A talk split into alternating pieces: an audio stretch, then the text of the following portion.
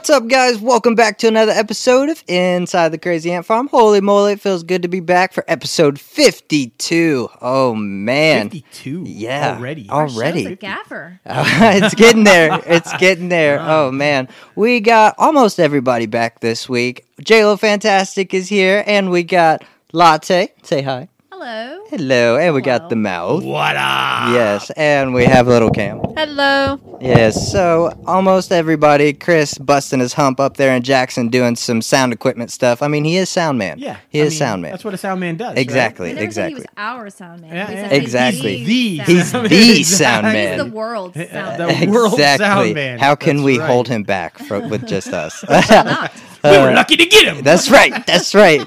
But yes, we want to send a special shout out and a special thank you to East Beach Specialties, our sponsor of this podcast. And here's a little bit of what they offer.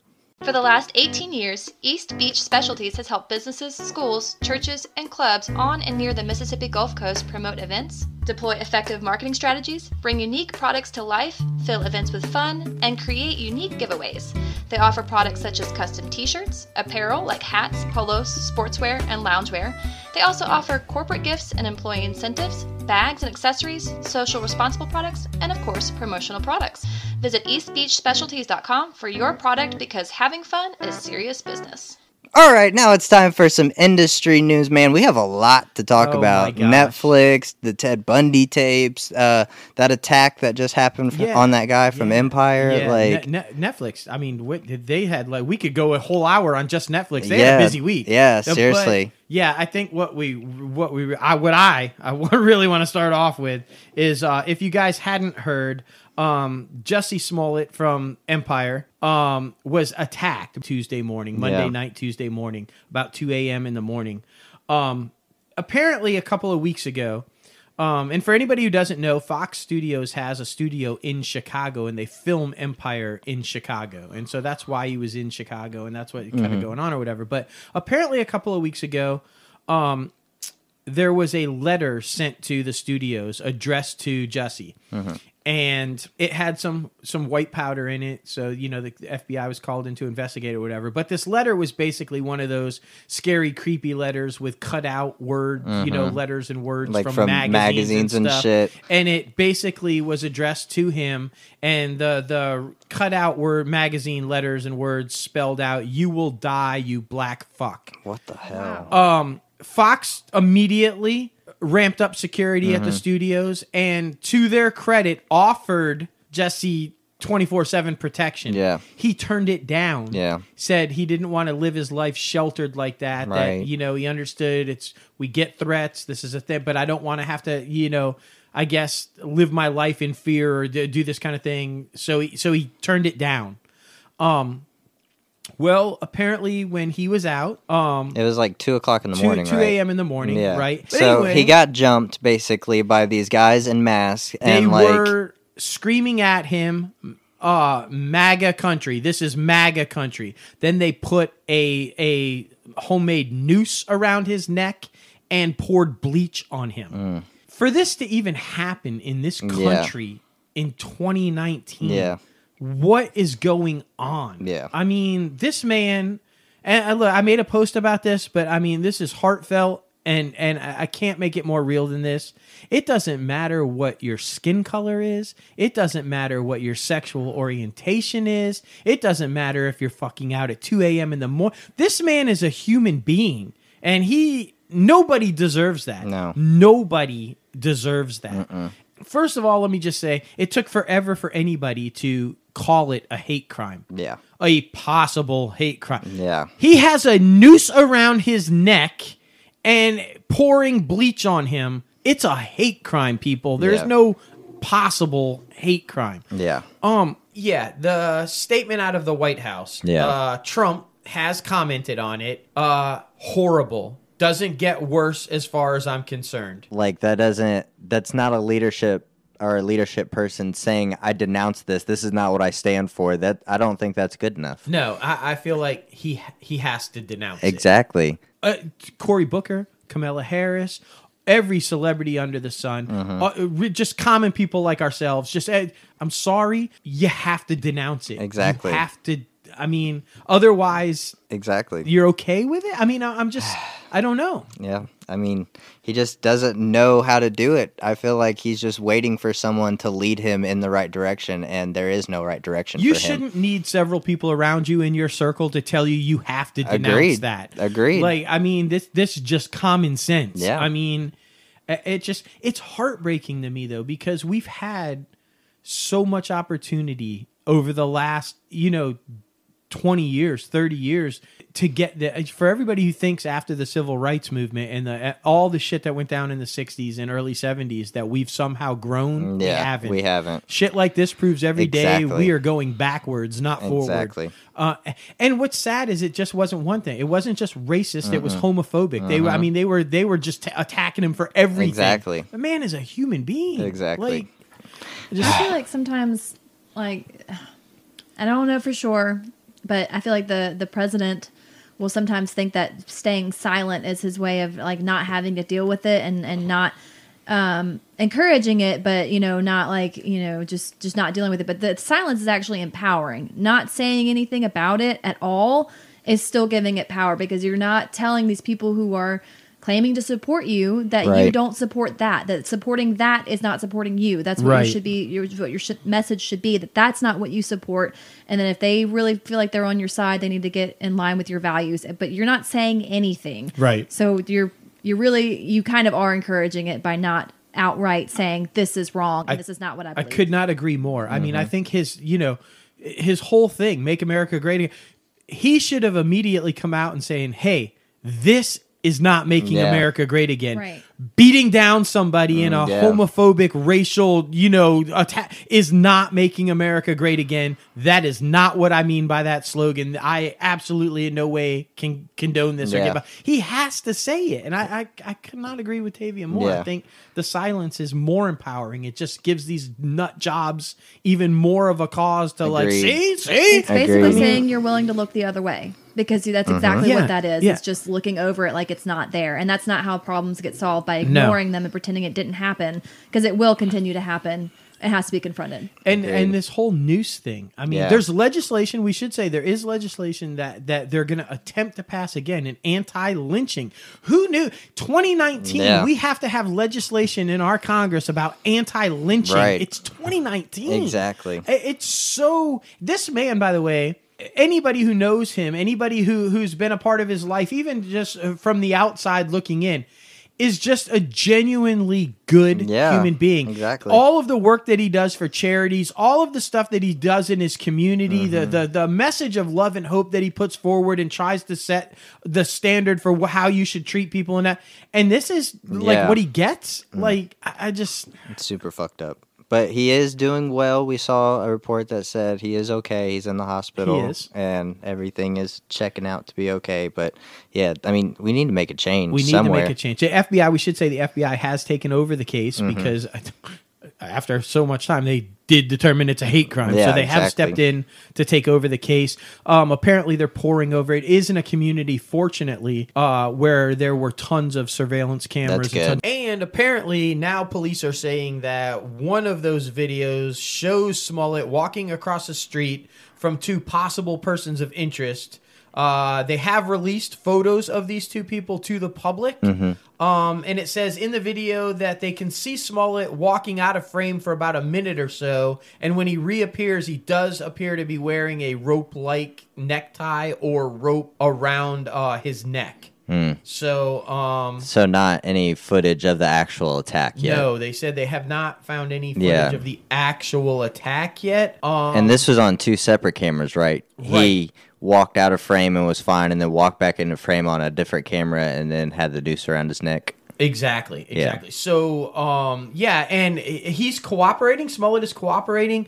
Um, he's, you know, uh, they have talked to his music manager who was on the phone with him at the time, and you know has confirmed that he also heard the attack over the phone.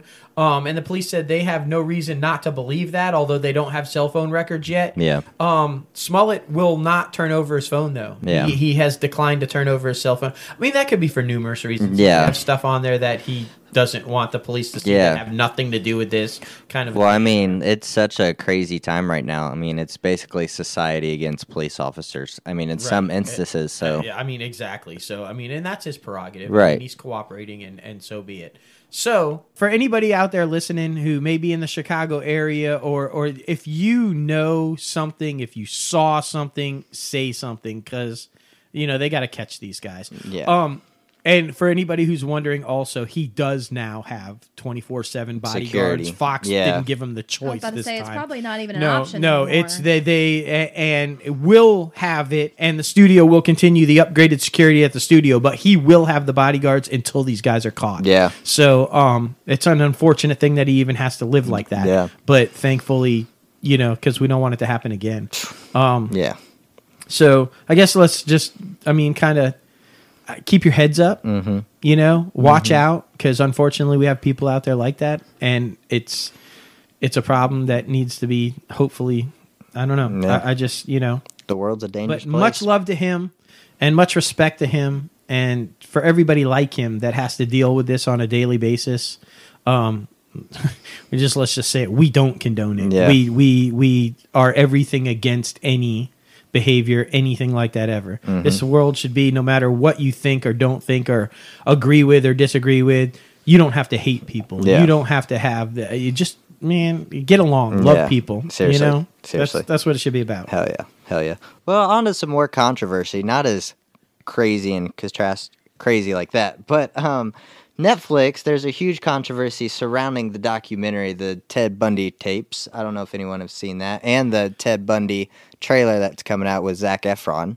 Uh, they're saying that the trailer is glorifying this rapist and serial killer because he's a pretty boy trying to like make it come off as good, but that's not really what they're trying to do.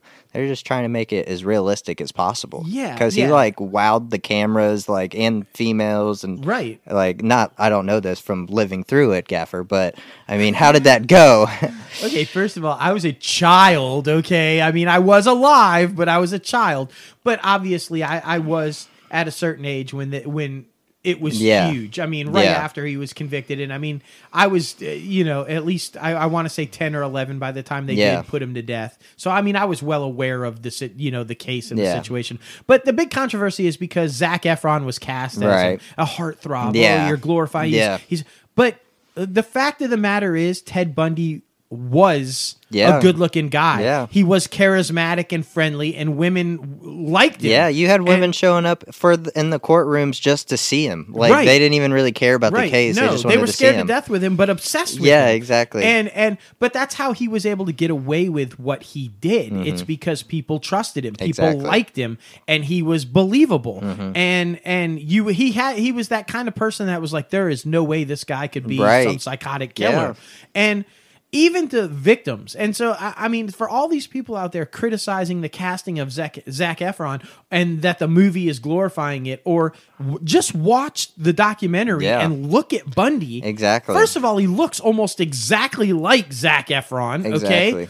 And second, just if you go and you watch that, you can see what they're talking about with why they're trying to portray it in the film the way they're mm-hmm. trying to portray it. I mean, this is a guy who defended himself, first of all, um, was winking at the camera, Mm-hmm. making jokes to the judge, and and was was like just he that was him. That was just like, hey, I'm gonna get away with this because I'm a good guy, and you don't like me, and I could do. That's who he thought he Yeah. was. And Well, didn't one even one of the victims speak out Yeah. and was like, "No, it's okay. This is how he was. This is a true like representation of what he was." So I, she's not condemning it. I mean, Yeah. yeah, It's she approves. Fair to judge a movie before you even really watch it. Right. Give it a second and Right. like you know, if you watch the whole thing and then you still feel that way, okay. I mean, you're everyone's entitled to their opinion, but if you only see the trailer or only see like a picture of, Right. of of a piece of the trailer, like that's not really it's not really fair judgment. It's it's not, and like like J Lo said, this victim, uh, which I feel, by the way, are the only people, the victims that survived and or the family members of Yeah, the that victims have who any didn't say. should have a say of Yeah. whether this is okay or not because they're really the only ones who should have a right to talk about. But the one victim said, "I want people to know he's a monster. I want you to get the right message from this film." But this is accurate, and people need to understand the myself and the other victims. This is what we saw of Ted Bundy. Mm-hmm. Exactly. This, this is accurate as to who he was. And if she can say that, I feel like everybody Yeah. else just needs to stop. And can we just say also, the movie isn't even about fucking Zac Efron and Ted Bundy. Exactly. It's being told from the from the woman's Yeah, point of view. exactly. This woman who, by the way, fell for Ted. Yeah. Mm-hmm. And and believed he was a great guy, wanted him to be the father figure for her daughter. And even after she reported him because she thought he might be the killer, still stayed with him because she was so like Mm. Yeah. this can't be true kind of a, it's, crazy. being told from her point of view. Yeah. So give Zac a break. Right, like, Like, chill out. Stop attacking Zac. Oh, you man. know, and and just see the movie. Yeah, I think movie. it's also important for to be, to show that that you know nor, normally you know you think you can identify someone as a creep or you think you Mm-hmm. can look at somebody and say oh they just have a vibe about them or they seem scary, but not always. And Yeah. I think that's an important thing to take away from this movie. Is Definitely. that people that could seem like the nicest guy, you don't really know. Ted Bundy Exactly. Yeah. actually says that. Yeah. In the Ted Bundy tapes, he says that. He said, Everybody's looking for that vampire that comes out of the dark with Mm-hmm. the long fangs and the evil face. And he said, But that's not how we operate at all. That's not what killers Yeah. are like. And I'm like, It's creepy in Yeah. book when he's talking because they couldn't get him to talk about the murders. Yeah. He wouldn't do it. But they tricked him into kind of talking about it because he had a sociology degree. And, a, and so they tricked him into talking about it in the third person. And so he was describing what the killer or Mm-hmm. a killer or somebody that could do this would be like when he was really just talking about everything he had done. So Yeah. it's creepy as shit. But he says that. Yeah. It's like it's not the people you think that would be like, you know, it could be your neighbor Yeah. who helps you unload the car every day and Yeah. kind of like, you know. Now, don't get me wrong. I, I do believe that intuition can be very helpful. I think sometimes you can get a feeling about somebody and it can be totally right. Right. Um, and because I've had that, you know, happen before. I just something felt off about this person, then I found out things later, and I was like, okay, so I was right. Stay Like, away from them. exactly. Right. But people are also very manipulative and tricky, and they can be very deceitful, Mm-hmm. and so they can hide them intentions really, really well. Agreed. Agreed. Well, the, the the popularity behind like these Bundy tapes has like skyrocketed, especially over Twitter. Like Netflix even came out with a statement that said, "Please stop calling Ted Bundy hot. Like this is not the reason behind this." Yeah. Like, Right. it- Yeah. It's just like, damn, it got to that point. Well, Like, and, and also the, the- you know, unfor- uh, uh, I forget Joe Berlinger, I believe his name is being unfairly attacked. He didn't plan this, Yeah. like because he's the one who's also directing the film, yeah, he's he directed the documentary and the film. right. yeah. And but when he got the tapes and had the opportunity to do documentary, he there was no film. Yeah. He had no idea that there was Yeah. even like a thing about the film happening. And he said the whole idea that the screenplay came to him while he was doing the Yeah. tapes documentary, and I just So it just fell in his lap. It just fell Yeah. in his lap. He did not plan for them to come out around the same time. Yeah. He did not plan to have this whole controversy from it. Just so uh, back off him too a little bit. Seriously. I mean, you know, the guy's just trying to tell a story. and, Exactly. uh, it's crazy. yeah. It really is. But I mean, keeping with Netflix a little bit, the Hollywood Reporter reported that a consultant said that a good price for a streaming service is around 10, 10 to $16. Yeah. So they're doing pretty good. They're doing pretty good. This they did this report because you know recently Netflix raised the price, you know, to thirteen dollars. Mm-hmm. People got shitty. Yeah, They've everybody freaked the shit out. Yeah. Oh my god, thirteen dollars! But apparently everybody's fine with that. Ten to sixteen bucks is what everybody's willing to pay for it. So I, I don't think and Netflix is like, yeah, and. Yeah. Uh, yeah. I've seen people spend thirteen dollars a day at Starbucks a day, Exactly. over and over and over and over again. this Like- just once a month, I don't know who you're talking about. Yours know. weren't quite that much. now you got that daughter discount. I know. What? what? Huh? What? Uh, I don't know what you're talking about. Um. So, eh, but anyway. So yeah, anyway, Just gonna gloss over that. they, uh, they no, but truthfully, I mean, it's it's like still a really great deal. Yeah. Here's the crazy thing, because you know, as you guys know, uh, ATT Time Warner. So that, which by the way, the, their entertainment division, they're calling it Warner Media. Well, yeah, so Warner Warner Media. Media and. NBC Universal, which is Comcast, for anybody who doesn't know, if, if you listen to our show, you know. That's right. They're they, you know they've all announced they're coming out with their own streaming services, and they're all like, and it's going to be cheaper than Netflix. And Mm-hmm. Yeah. So that's why one they did it because nobody cares if we raised our price, and two Yeah. nobody cares if you give it a little bit cheaper because they're willing to pay this much. Exactly. And here's the great news for Netflix, and I'd be a little worried if I was Disney and Warner Media and NBC Universal because the poll also conducted the study and it said 40% of the people of American adults that they that they polled didn't even know that Warner Media and NBC Universal were coming out with their own Mm. That's streaming crazy. service. Yeah, because I mean, if you think about the average person, like, are they really paying attention to right. that No, stuff? and, like, and no, and, and then 30% were completely unaware that Disney was. exactly. I mean, how many people do you think that are actually aware that Disney owns Marvel? You know, Right. Well, I think I think Disney's going to do something about that. I think you, with their advertising power, they're Yeah. going to make sure people start knowing. Yeah. It's just they're going to do it when they want to. Yeah. But Agreed. the other two, I can see that, and I think for so long now, Hulu, Netflix, that's been the staple of Yeah. streaming Right. services. When mm-hmm. people ask, "What do you watch TV on at home?" Hulu, Netflix. I mean, it's mm-hmm. almost like the same. then like, you one sometimes thing. get the Prime, like Right, you know, every yeah. once in a while. Yeah. And Tavia brings up a good point too. How many people do you think realize now when this whole thing is done, Disney owns Hulu? Exactly. They're coming out with Disney Plus, and we own Hulu. Yeah. so I mean, like, yeah, I I mean, Exactly. It's. I, I just want to credit though. Uh, I know people who do know our listeners. Our listeners. Anybody who listens to us on a regular basis knows all this shit. That's because right. If it's happening, we know. Exactly. So, if it's happening friends. around Hollywood, if it's going on in the entertainment industry, you can find it here on Inside the Crazy Ant True. Farm. Tell all your friends if they need to know. They want to know a price. They Yep. want to know what's coming, not coming. We predict the shit weeks in advance. It's true. Weeks in advance. I'm just saying. just It's- saying. it- listen to the podcast. Tell your friends. Tell your friends. You'll know what's going on. That's all I'm saying. We also have a tiny little grave for um,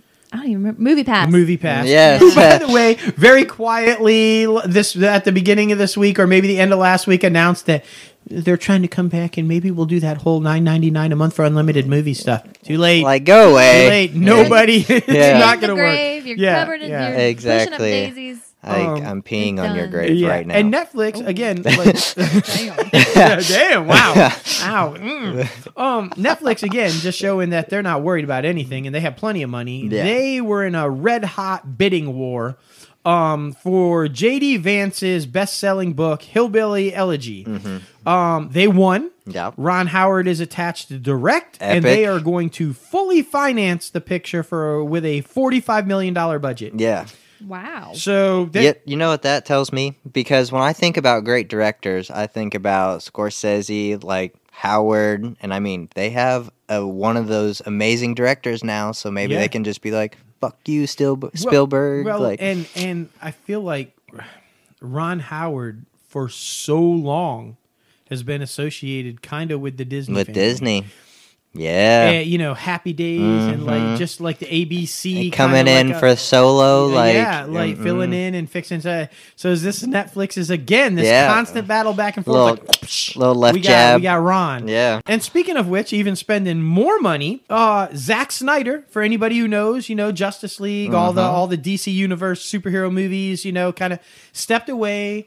Uh, hadn't hasn't been in it for a while. He had Yeah. a family emergency, had to deal with a crisis. That's what caused him to leave Justice League, and he's been out of it a little bit. Announced his comeback. That's awesome. He is coming back. He's going to get back behind the camera and direct. Netflix has him For Netflix. for Netflix. Zack Snyder signed a deal to helm Army of the Dead. It's going to be a zombie horror thriller uh, thriller for Netflix. Sweet. Um, he's going to produce again with his wife Deborah Snyder, who they've rebranded their production company Stone Quarry. And he was quoted for anybody who doesn't know, his first film ever as a director was also the prequel to this movie. Oh, nice. And I don't know if it prequel, if you will, but same premise. It Yeah. was a zombie movie Yeah. written by um Gunn, James Gunn. oh, Yeah. nice. Yeah, I don't know how to where that. But right, you know, like- this one not written by James No, Gunn. no. I don't want to confuse the fans out there. But anyway, so he's kind of getting back to his roots a little Yeah. bit, and he's really excited. I, I love the quote that he said. He said, uh, "Other than first of all, Netflix said it probably is going to be in the ninety million to hundred million dollar range budget. So I mean, you're talking huge, Yeah. you know, and you got to with the zombie movie, Right. Come on, you can't you know shimp on I that. mean, they, they you spend got- that much on week uh, on, like, Exactly. Walking, Dead. You see that every week. Like, I mean, so it needs to be huge for a movie. But what he is most excited about wasn't the budget, wasn't the it's the idea of Netflix because as everybody knows, again, who listens to our show, Netflix just hands you the money and gets out of the way. And So Snyder said, freedom. I've never been unhandcuffed. Yeah. I've never just been like, here you go, go. And he's like, I'm excited as shit to just here I go, go. Yeah. So I mean, no, te- he's always pushing the envelope. Yeah. So no telling what he's gonna do Yeah. with like no restrictions, just go. I Uh, mean, it's exciting stuff, man. yeah. And welcome back, man. And welcome you can have back. all kinds of content and stuff on Netflix. That's not Exactly. You That's what I'm saying. He could just go yeah, like how many like with it. how many Adam Sandler things are on Netflix right now? Because he like lucked in early, like yeah, you know. I mean, You know? seriously, like, I, I just, I'm excited for him. Welcome back, you know, because a lot of and a lot of people want to see him finish Justice League. I'm just saying. Mm-hmm. Just saying. We'll see. We'll see. I was like, And speaking of James Gunn,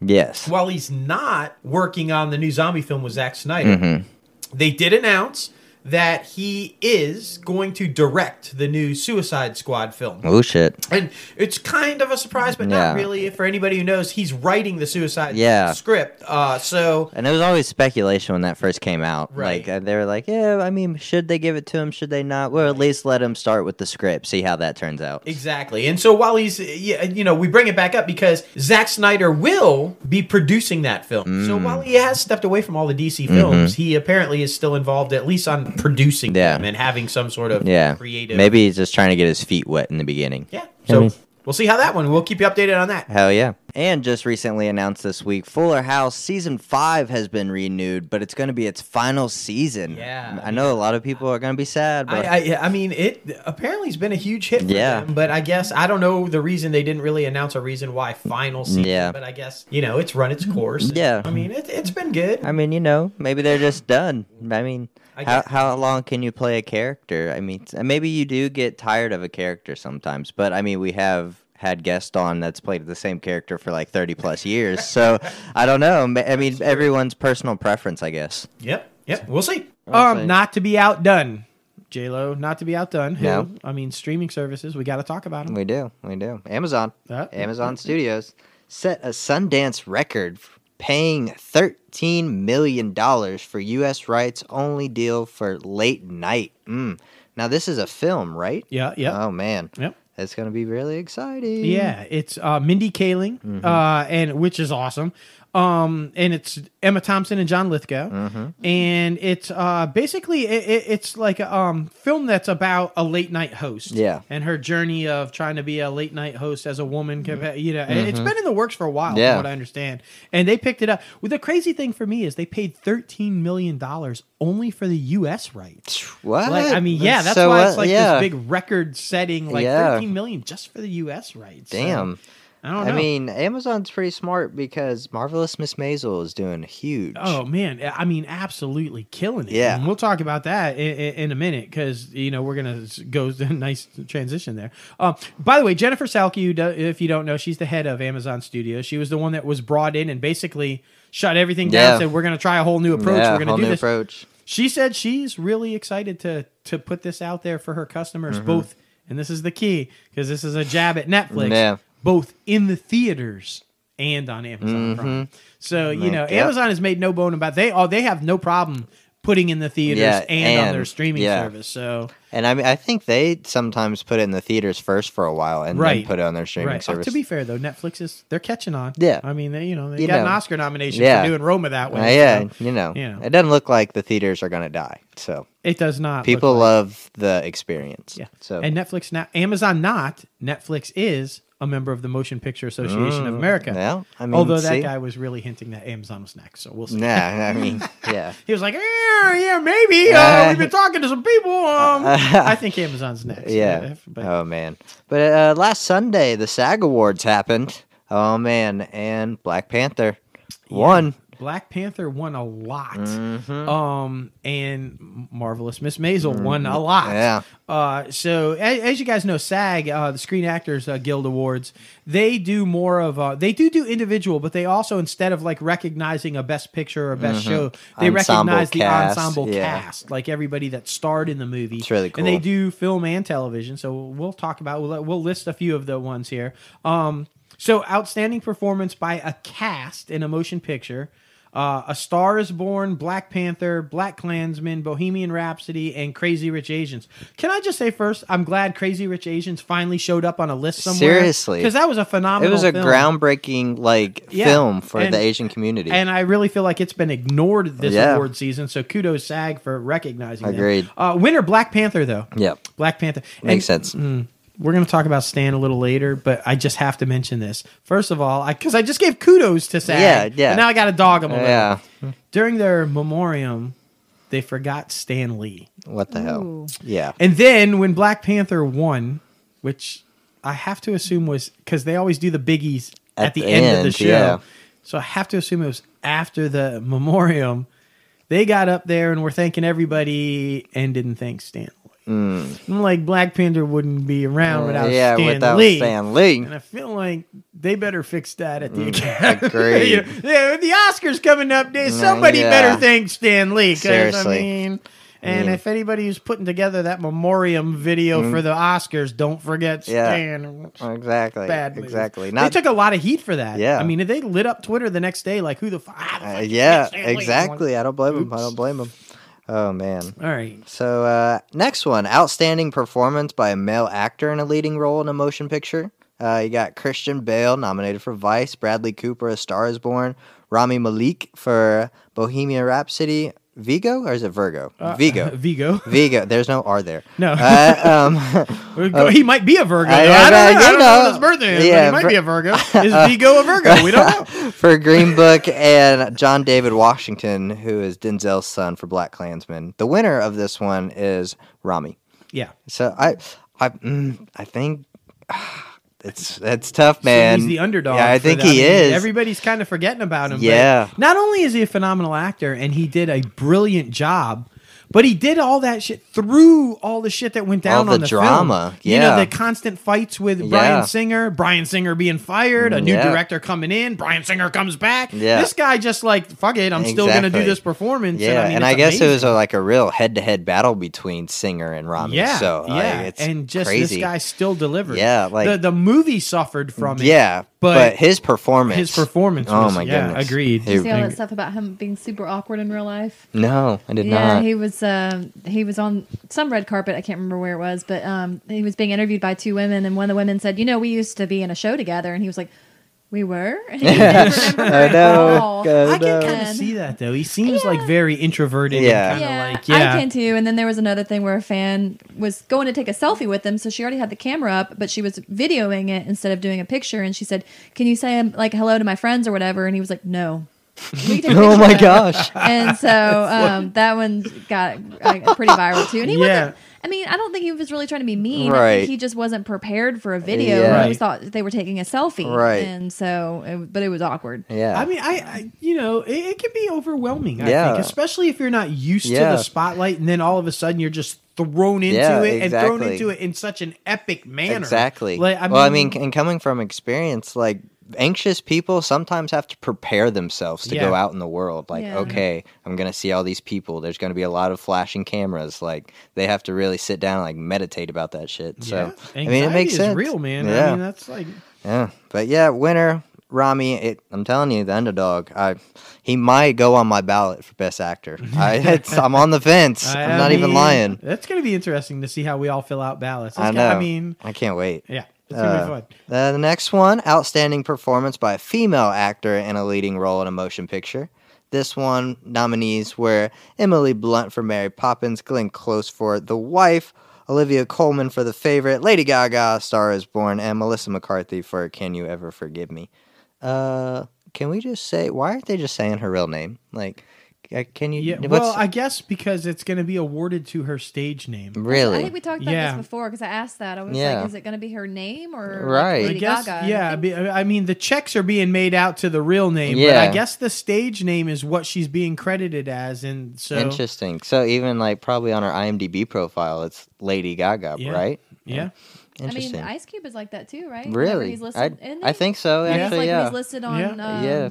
uh, Law and Order. Or Yeah. whatever. He's, As long as the real name's on I the know, chip. I- yeah. I mean, Yeah. Wait, which ice is it? I, I think it's, It's T iced for tea on Law for and Order. Law and Yeah, Order, I but was I getting think ices mixed up. I think it is for both of them But though. yeah, They're they both that, uh. Cube and T, so Yeah. it's interesting. But the winner for this one, Glenn Close, the wife, and is it going to be her year to get an Oscar? I, it, it seems that way. Yeah. She's winning everything so far. The Yeah. Golden Globe, the SAG Award. The, I mean, she's on a roll. yeah, But, hell yeah. I mean, I think I, hopefully my, my hope is, although I'm not so confident that I'd fill it out on my ballot, my hope is they all cancel each other out and Melissa McCarthy gets it. That'd be crazy. that would be like Yeah. she's just so phenomenal. And Yeah, I don't think people seriously. really. If I mean Her range, man. her man. range. Yeah. That movie looks insane. Yeah. I mean, you you think of her in all these like you know the Happy Time Murders, Yeah. and, like all these Nominated for worst actress, like- comedy movies, but she's like a legit Yeah. actress. Yeah, I mean, she's I- I really just- solid. I feel like you know maybe maybe give it to her. I mean, you know, don't know. you know.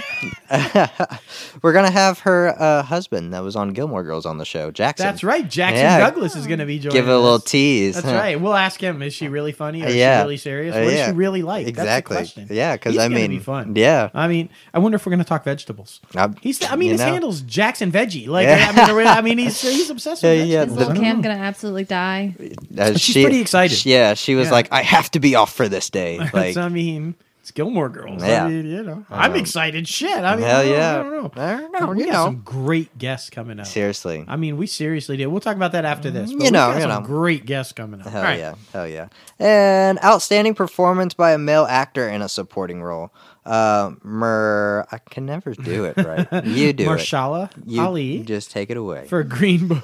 just Timothée Chalamet for A Beautiful Boy. Adam Driver for Black Klansman. Sam Elliott for A Star is Born. Richard E. Grant, Can You Ever Forgive Me? And the winner was. I think everybody, I mean, realizes Mahershala Ali, Green Book.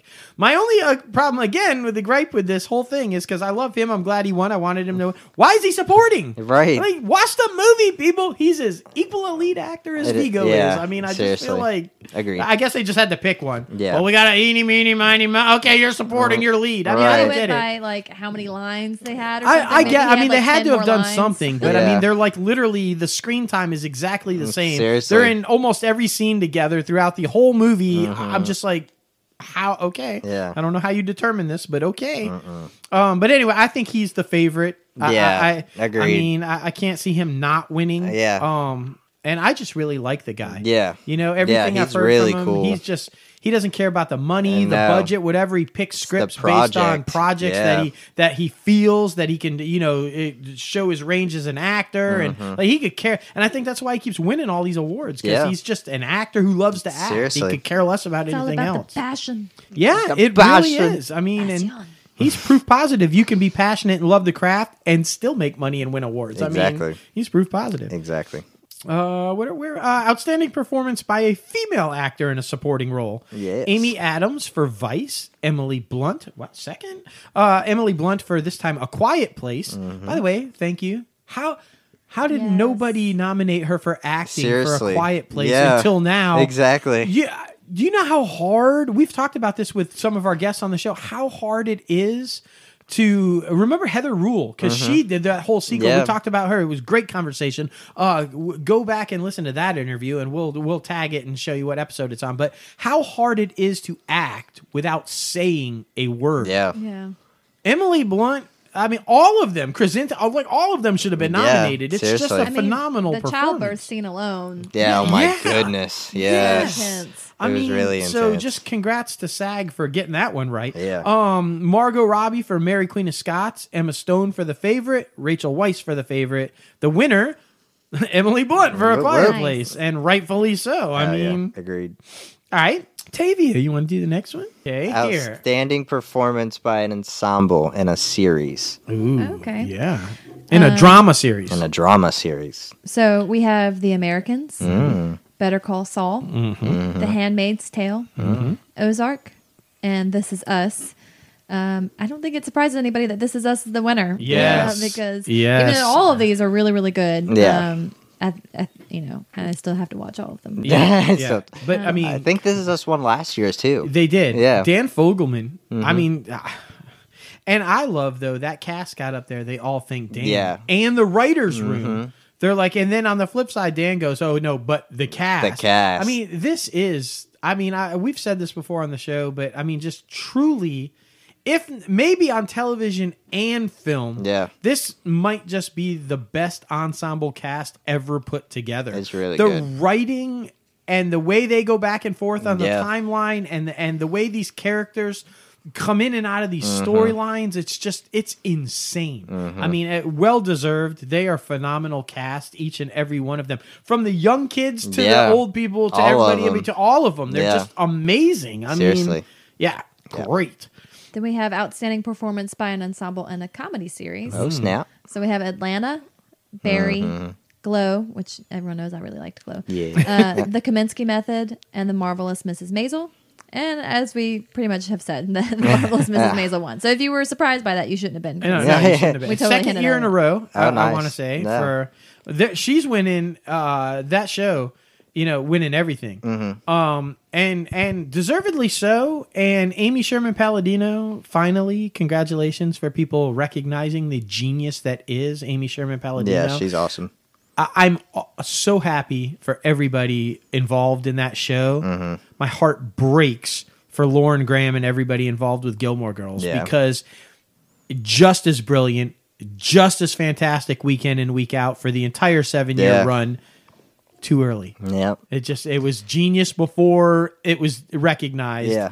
And I feel like hmm, Yeah. if that was airing right now on a streaming service, they'd be winning Emmys and SAG awards Yeah. and Golden Globes left and right. All right, the next one, outstanding performance by a male actor in a drama series. Mm-hmm. We had Jason Bateman with Ozark, Sterling K for This Is Us, Joseph Fiennes, I don't know, uh, for Handsmaid Tale, uh, John Krasinski for Tom Clancy's Jack Ryan, and Bob Odenkirk for Better Call Saul.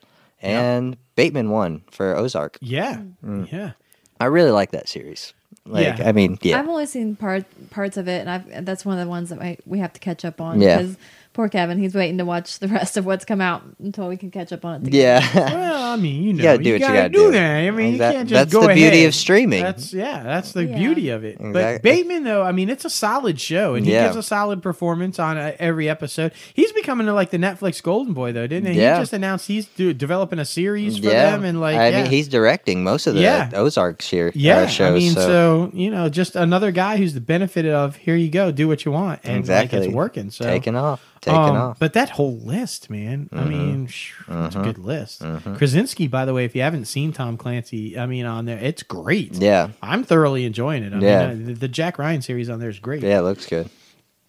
Uh, outstanding performance by a female actor in a drama series. Yeah, Julia Garner for Ozark, Laura Linney for Ozark. It should just tell you right there how good Ozark know, is, right? right? Um, Elisabeth Moss for The Handmaid's Tale, Sandra O oh for Killing Eve, Robin Wright for House of Cards, and the Mm-hmm. winner Sandra O oh for Killing Eve. I guess I have not seen this, no, you're there. Have I? but I love Sandra O. Oh, Yeah. and I, so I'm sure it's a wonderful show. Yeah. um, I'm sure she deserves the win, but I haven't seen it, so I can't really, Yeah. you know, comment on Yeah, that. but congrats. Yeah. I feel bad. I can't say that. I Yeah, love her though. I know. I mean, she's feel great. ya. I feel you. That's how I kind of feel about Marvelous Miss Maisel. Like I haven't watched it. If Little Cam was here, she could voice her uh, two cents. Look, but, I you mean, know. Lil Cam was like all over me. Oh my god, God, I can't believe you don't watch it. If you love Gilmore Girls and you love Amy Sherman, you gotta watch Mrs. Maisel. and she sounds just like that. Yeah. way. and when I get, Is that how I sound? Uh, next time I see her, she's gonna kill me. Yeah. That's Yeah, all right. she is. But uh, but she's right. It's brilliant. And Yeah. by the way, Amy Sherman's brilliantly peppers the entire series with Gilmore Girls Easter eggs. Mm-hmm. So if you're like Emily and have seen every episode of Gilmore Girls like eight thousand times, you know. you're catching every Easter egg. Yeah. It's just brilliantly done how she did it. That's And, uh, hilarious. by the way, if you're not familiar with Tony Shalhoub, there's just so many brilliant actors Yeah, on there. yeah. Like, I mean, you got to catch the show. Yeah, agreed, agreed. Outstanding performances by a male actor in a comedy series. We got Alan Akron. Arkin? Uh, Arkin. There you go. See, I mean, this is why you should do it. All right, Alan Arkin, the Kominsky Method. Michael Douglas, the Kominsky Method. Uh, Bill Hader for Barry. Tony Shalhoub, there you go, for the marvelous Mrs. Maisel, and Henry Winkler for Barry. And the winner was Tony Shalhoub for the marvelous Mrs. Maisel. I said we said they had a big night. And they had a Yeah, I mean, you know, you know. Um, and yet again, and yet again, it should tell you how great the show is because every category so far we've listed off one of them. Um, outstanding performance by a female actor in a comedy series: Alex Borstein for the marvelous Mrs. Maisel, Alison Brie for Glow, Rachel Brosnahan for the marvelous Mrs. Maisel, Jane Fonda for Grace and Frankie, and Lily Tomlin for Grace and Frankie. And the winner was, I bet anybody listening knows, it's uh, Rachel Brosnahan for the marvelous Mrs. Maisel. whoa. Um, she is brilliant though. Yeah. I mean, she's just phenomenal on the show. Yeah, seriously. Mm-hmm. Great freaking job. Um, so now you know, now that we got all the movie Yeah. kind of info, Yeah. Yeah. Wrapping that up with the SAG Awards. Yeah. About time. yeah, Yeah, But yeah. it's transition, right? Transition. Right. So for anybody who doesn't know, uh, and know before anybody makes a comment, because I know you and I'm going to stare you both down. I was not alive when this movie came out. Are you sure? Not when it came out. Okay. All right. Fathom events, you guys know, you've seen them. If you go to the movies, you know Fathom events. They do all these like re-releases of movies Yeah. and everything. I was super stoked when they did Superman. And Yeah. everything. Anyway, it's the 80th was not alive. 80th anniversary of The Wizard of Oz, and they re-released it in the theaters. Nice. Um, and uh, this is like mind-boggling and yet awesome, and not surprised at all by it. Took in 1.2 million dollars on only 408 screens. That's crazy. On Sunday, this past Sunday, Oh my goodness. setting a new Fathom record as the highest grossing single day classic film release. Here's the crazy part though. It also had the highest per screen average out of all the films last Sunday. Even Oh, the current, shit. like out of everything that's Yeah. in theaters right now, it made the most money Even per the screen. Oscar nominated films. yeah. Wow. So, I mean, it had it made the most money per screen out of only That's 408 epic. screens. So, Yeah. congratulations. Not surprisingly, Fathom released just after that. They're they're gonna release Gone with the Wind's 80th Ah, anniversary there- there you uh, go. thing. So, Oh, yeah. I mean, shocker. yeah. uh, Everything's a marketing scheme. Like I mean, yeah, but You know. people love those films, man. Yeah, I mean, seriously, I, Did I you ever read the book? The Wizard of Oz, the book? Yeah. It's weird. it's very Is weird. it? Really yeah. weird. Oh, you know, they shit. tried to do like a movie based on the actual book, and Yeah. people were not okay with it Oh. because it's like really creepy. Oh man. Yeah, I mean, it's like I used to read it as a kid. I'm not really sure how or why I got Yeah, a yeah. a copy of it, but I did. but it, it's it's Oh. it's Oh. not you know it's not Judy Garland. Uh, yeah. I, I mean, I'm just saying it's it's a little creepy. Yeah. But um, it, it was interesting. Um, But uh, yeah, that's awesome that uh, classic films are still able to have that longevity and still able to be live. oh, yeah. Uh, yeah, no, I mean, it, uh, li- honestly though, I think isn't it one of those films like if you're flipping through and you see it on TV, Yeah, you you're gonna and watch it, yeah. I mean, you know, Gone with the Wind too. I mean, you know. Sound of music. All that. Yeah, Yeah. it's, there's just some films you're like, oh look, it's Wizard of Oz. You know, Yeah. and, you know, like- and I caught it early. It's still black and white. You, know, you gotta wait for it to turn to color. I Yeah. mean, come on. Surprised it's the end black and white. Oh my She Oh, wakes up. spoiler! It doesn't stay black and white. Uh, like- You've only had 80 years to watch That's it. right. If you haven't seen it by now, what the fuck? Um, okay, speaking of a current movie that's doing really Oh well. Aquaman. Yes. The as they call it, the Warner Brothers juggernaut. Mm. Uh, crossed the one billion dollar mark, one point zero nine billion dollars worldwide. Uh, it is now the biggest DC movie ever, surpassing The Dark Knight. That's crazy. So yeah, Aquaman. I, I when they first announced Aquaman, I was like, no. and then when I saw like kind of what they were doing with him with like Justice League, I was like, no. I would have never ever ever guessed Expected Aquaman that. would be the biggest DC movie of Yeah. all I think a lot of it is Jason Momoa. Okay, okay, but like, I still, I was like, ah, I mean, but I, I, I will say, huge fan of Yeah. the James Wan movie. Mm-hmm. I think he took all the good stuff that Snyder had done with Momoa and just, I, I guess, just like took it off the charts. Yeah. and then added stuff that made it even Yeah. better. And he went from like corny rocker surfer dude to like a legit like badass Yeah. kind of a Aquaman. I think some of it's timing too. It's placed right in between a bunch of other Marvel movies, right before Yeah. some new ones come out, Yeah. right after a whole bunch came out the year before. I think that's part of it. It's kind of keeping that whole superhero thing alive. people are like, well, I have to wait to see the Avengers, but I can go see Aquaman right now. I Yeah. mean, true. and- and I Superheroes are the thing. They Like, are, and I think that Wonder Woman set the bar. That's- Ah, Wan yeah. even said that Patty Jenkins was like, "Oh shit, I got I got to go do this Yeah, now." yeah. And on the flip side, Patty Jenkins is like, "Well, fuck, Wonder Woman eighty four, I got to Yeah, go here hell now because yeah. Wan just raised the bar again." Yeah. So I, I'm waiting to see what uh, 1984 Wonder Woman 1984 is going to be. Hell but yeah. um, Speaking of ni- 1984, we're gonna have a guest on from that yeah, movie, Spencer, Spencer. Trinwith. yeah, yeah. that he's gonna come up in a I- few weeks. I mean, we got a lot of good guys. Yeah, we'll talk about saying. that. I love how we just interject, but we'll give you a little list coming up about all like these amazing people. But yeah, um, I I read something the other day too that this film it is she did as we all know she's kind of like doing the the first Wonder Woman was a lot of throwback or homage to Superman. Mm-hmm. The first, well, this one is an homage to the Wonder Woman TV show. So when you're seeing that leaked photo, Mm. Yeah. it looks like she's like sitting, but you can't see. Apparently, they're gonna do the corny That's the invisible, invisible plane, plane. type Oh, thing no. as, a, as I guess. And I trust Patty Jenkins, Yeah. so I'm I'm thinking it'll be okay. Uh. however they do it, but she does pay a lot of homage apparently to Lynda Carter and the series. Yeah. So and yes, I was around for the series. Yeah. It was one of my long favorite she- shows Uh. when I As was a kid. as she doesn't turn and do that little spin. No, God, I hope Outfit not. change No, thing. Oh no. my gosh. Although I mean, you know, it was kind of cool. I mean, like, Was a it fan- cool back in the I'm day? a fan Was of it, it? okay? Lynda Carter, come on the show. I mean, I mean, I would love for Lynda Carter to come on the show, talk about the turn Right. and like all that. I mean, Unless they do it like all Sailor Moon style, it's all slow and like dramatic music, and Right. you, like see the magic go up her from her toes. I mean, we Mm-hmm. can see that. I mean, that'd be okay. Like, I mean, I'd be all right with that. Yeah, and then she has to do the little peace sign at the end. now you know. And rumor has it, rumor has it, and you know, we're working hard to get Lynda Carter on the show. Yes. I'm working hard to get Lynda Carter on the show. He is. Um, she might be in it. That's the rumor. Really? That's the rumor. That would be she's- she's cool. Yeah, cameo. I would be a really cool cameo. And Yeah. uh, Patty Jenkins would be my she hero. was- if I she think does she would that. do it too. She seemed really supportive of the new film. And, Oh like, a yeah. big fan, oh yeah, and so- she's pl- currently playing the president on Supergirl. Oh, wow. And she was in Sky High. Remember? Yeah. So she's a fan of the keeping with the whole Yeah, the superhero thing. So yeah, yeah. I mean, you I know, can see it. That's I, epic. s- I, am my goal is to get her and Lindsay Wagner on the same show. Yeah. And do like the whole Bionic Woman, Wonder Woman. Oh, like, my 'cause I'm goodness. old and they were great. Yeah. All right. The fanboy in you is going to absolutely die. It's Right, true. My 70s fanboy is coming out. When I was 12-year-old eight years old, they were everything. Like, I had their posters. It was all action Oh my figures. goodness. Um, yeah, yeah. Uh, Oh, Black Panther. yes. Let's you go sign to my comic book? He's like, I would. I would send bad it to him. Yeah. I may or may not have a comic book signed by uh, Lynda Carter. Mm. Actually, Oh shit. Yeah, but can we just talk about how smart Disney is? Y- Um, yes, Like, yes.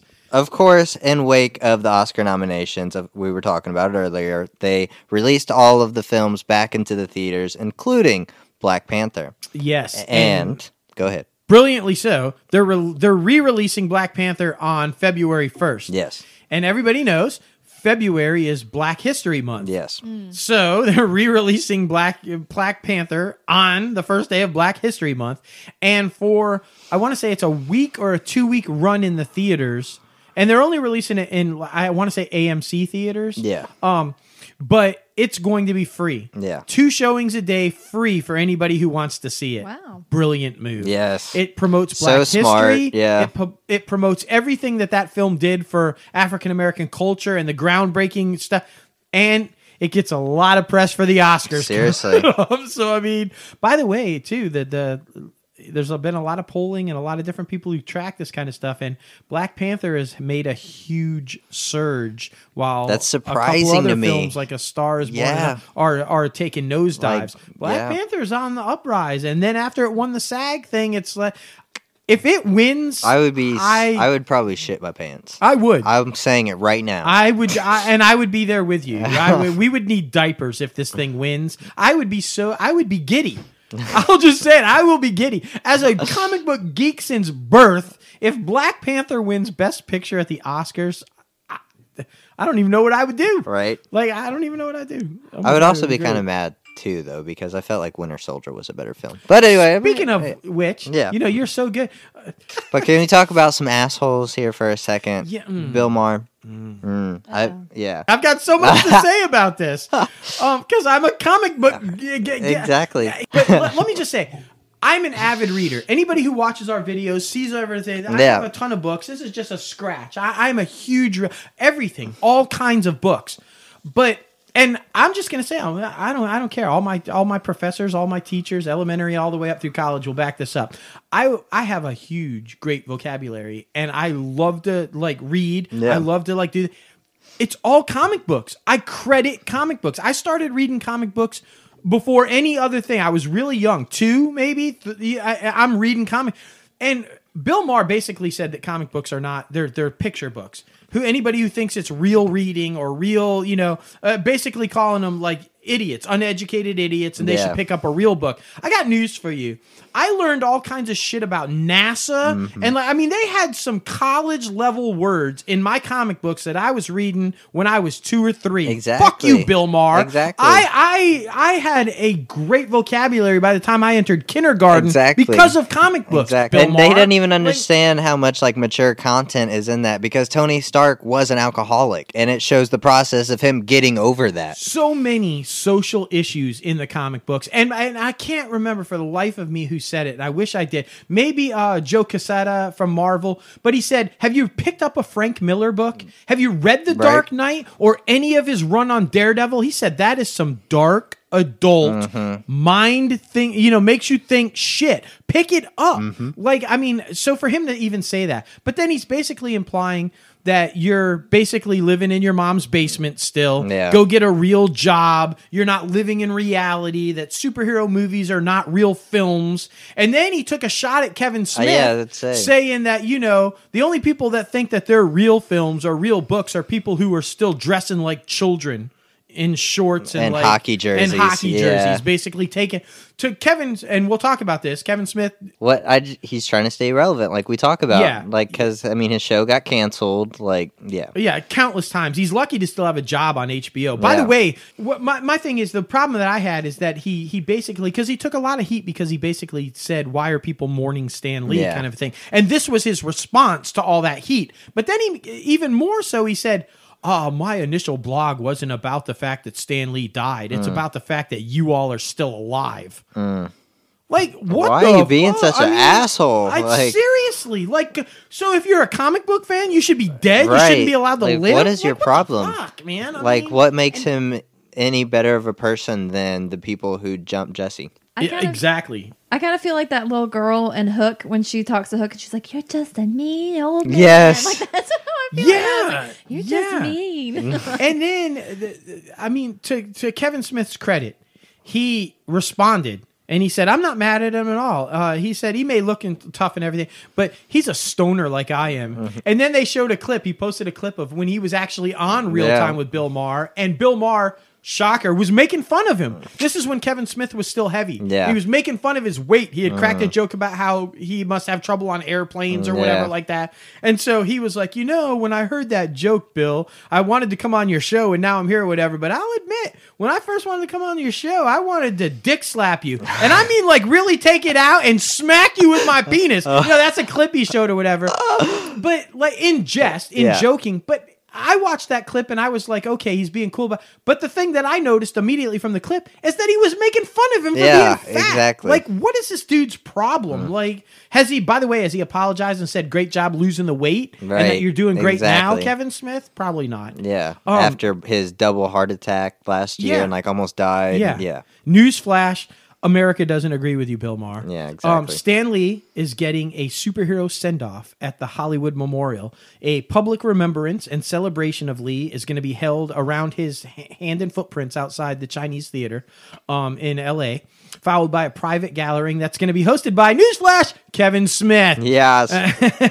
Uh, it's going to have musical performances, an art exhibit, costumes Yeah. that have been worn in all the films and everything, um, Marvel movie cameos. Yeah. Um, apparently, Smith is going to moderate um, a discussion panel about his life and his work. Mark Hamill, Vincent D'Onofrio, and even the Wu Tang Clan is going to be there for it. Yeah. So there you go. I mean, people don't agree. exactly. What did Barr think? By the way, this is just for Stan Lee, but remember when Adam West died? Yeah. Garcetti lit up the bat Exactly, signal from fucking on- the from from the mayor's office Exactly. in On the downtown tower. LA. He didn't say anything then. No, and I wish that we could like put up a picture right there. The amount of people that swarmed Exactly. LA to, to show up for Adam West's mm-hmm. funeral They they weren't there because Adam West was some great actor Right. somewhere. They were there because Batman died. Exactly. Okay, I'm just saying. Like, get over it, it's Bill. super messed up. it it, it kind of seems like Kevin Smith is kind of like the spokesperson for Marvel. Like he's a super fanboy, but is Well, like and- technic not technically a part of it. It's no, crazy. and super fanboy for DC. too. yeah, I mean he's uh, he's but- awesome with the but- superhero stuff. And, and to, though, just a genuine guy. Yeah. Again, like I, I don't know what Bill Maher thinks about you know comic book people should die or whatever Right. you know, but let's remember that when Stan was going through all this shit, Kevin Smith opened up his house. Mm-hmm. Yeah. come live with me, man. I will take you in. I will make sure you're Yeah, okay. yeah. Newsflash: good people do that, not asshole people. Bill Exactly. Maher, did you open up your fucking house and offer him some assistance? No, you didn't. exactly.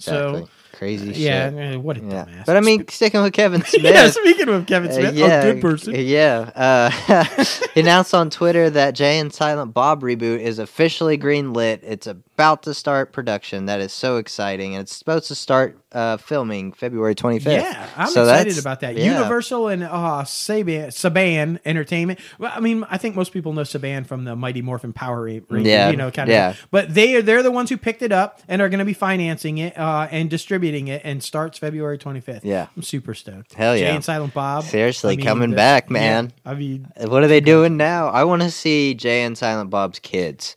Like, wouldn't that be funny? it would be a great. that would be awesome. Like be awesome. Silent Bob's kid like talks a shit ton. Yeah, And like yeah. Jay's kid doesn't talk at all. That would be hilarious. Well, and they're going to have to. I mean, come on, they're going to have to explain the weight loss. Yeah. That's got to be a part of the story. I think Exactly. that has to be. I, Mhm. I, I don't know, but maybe. Agreed. I, I don't know. Agreed. Thoughts, Tavia? Are you a, uh, Jay and Silent Bob fan? more power to him. Let's make some more movies. Let's get some more stuff out there that can Exactly. bring audiences back around to some stuff that has been, you know, a cultural icon in the past. Yeah, So, Agreed. I'm all excited. for it. I just, I'm really excited. I've always been a fan of his work. Yeah. I, I mean, he's just a creative guy Yeah. and just a fun guy. Yeah. Uh, yeah. And he keeps trying to separate himself from uh, Miramax there, you know, trying to get away. Yeah. Like everybody, Yeah. fleeing as fast as they can. Apparently, exactly. But, I mean, and exactly. so. Yeah. Uh, but uh, switching it over to music a little bit, Yes, Alanis Morissette, uh, "Jagged Little Pill," a musical featuring her songs from the '90s. Very exciting, coming to Oh. Broadway. Oh yeah, a Broadway musical based on Jagged Little Pill. Yeah. and that's gonna be like.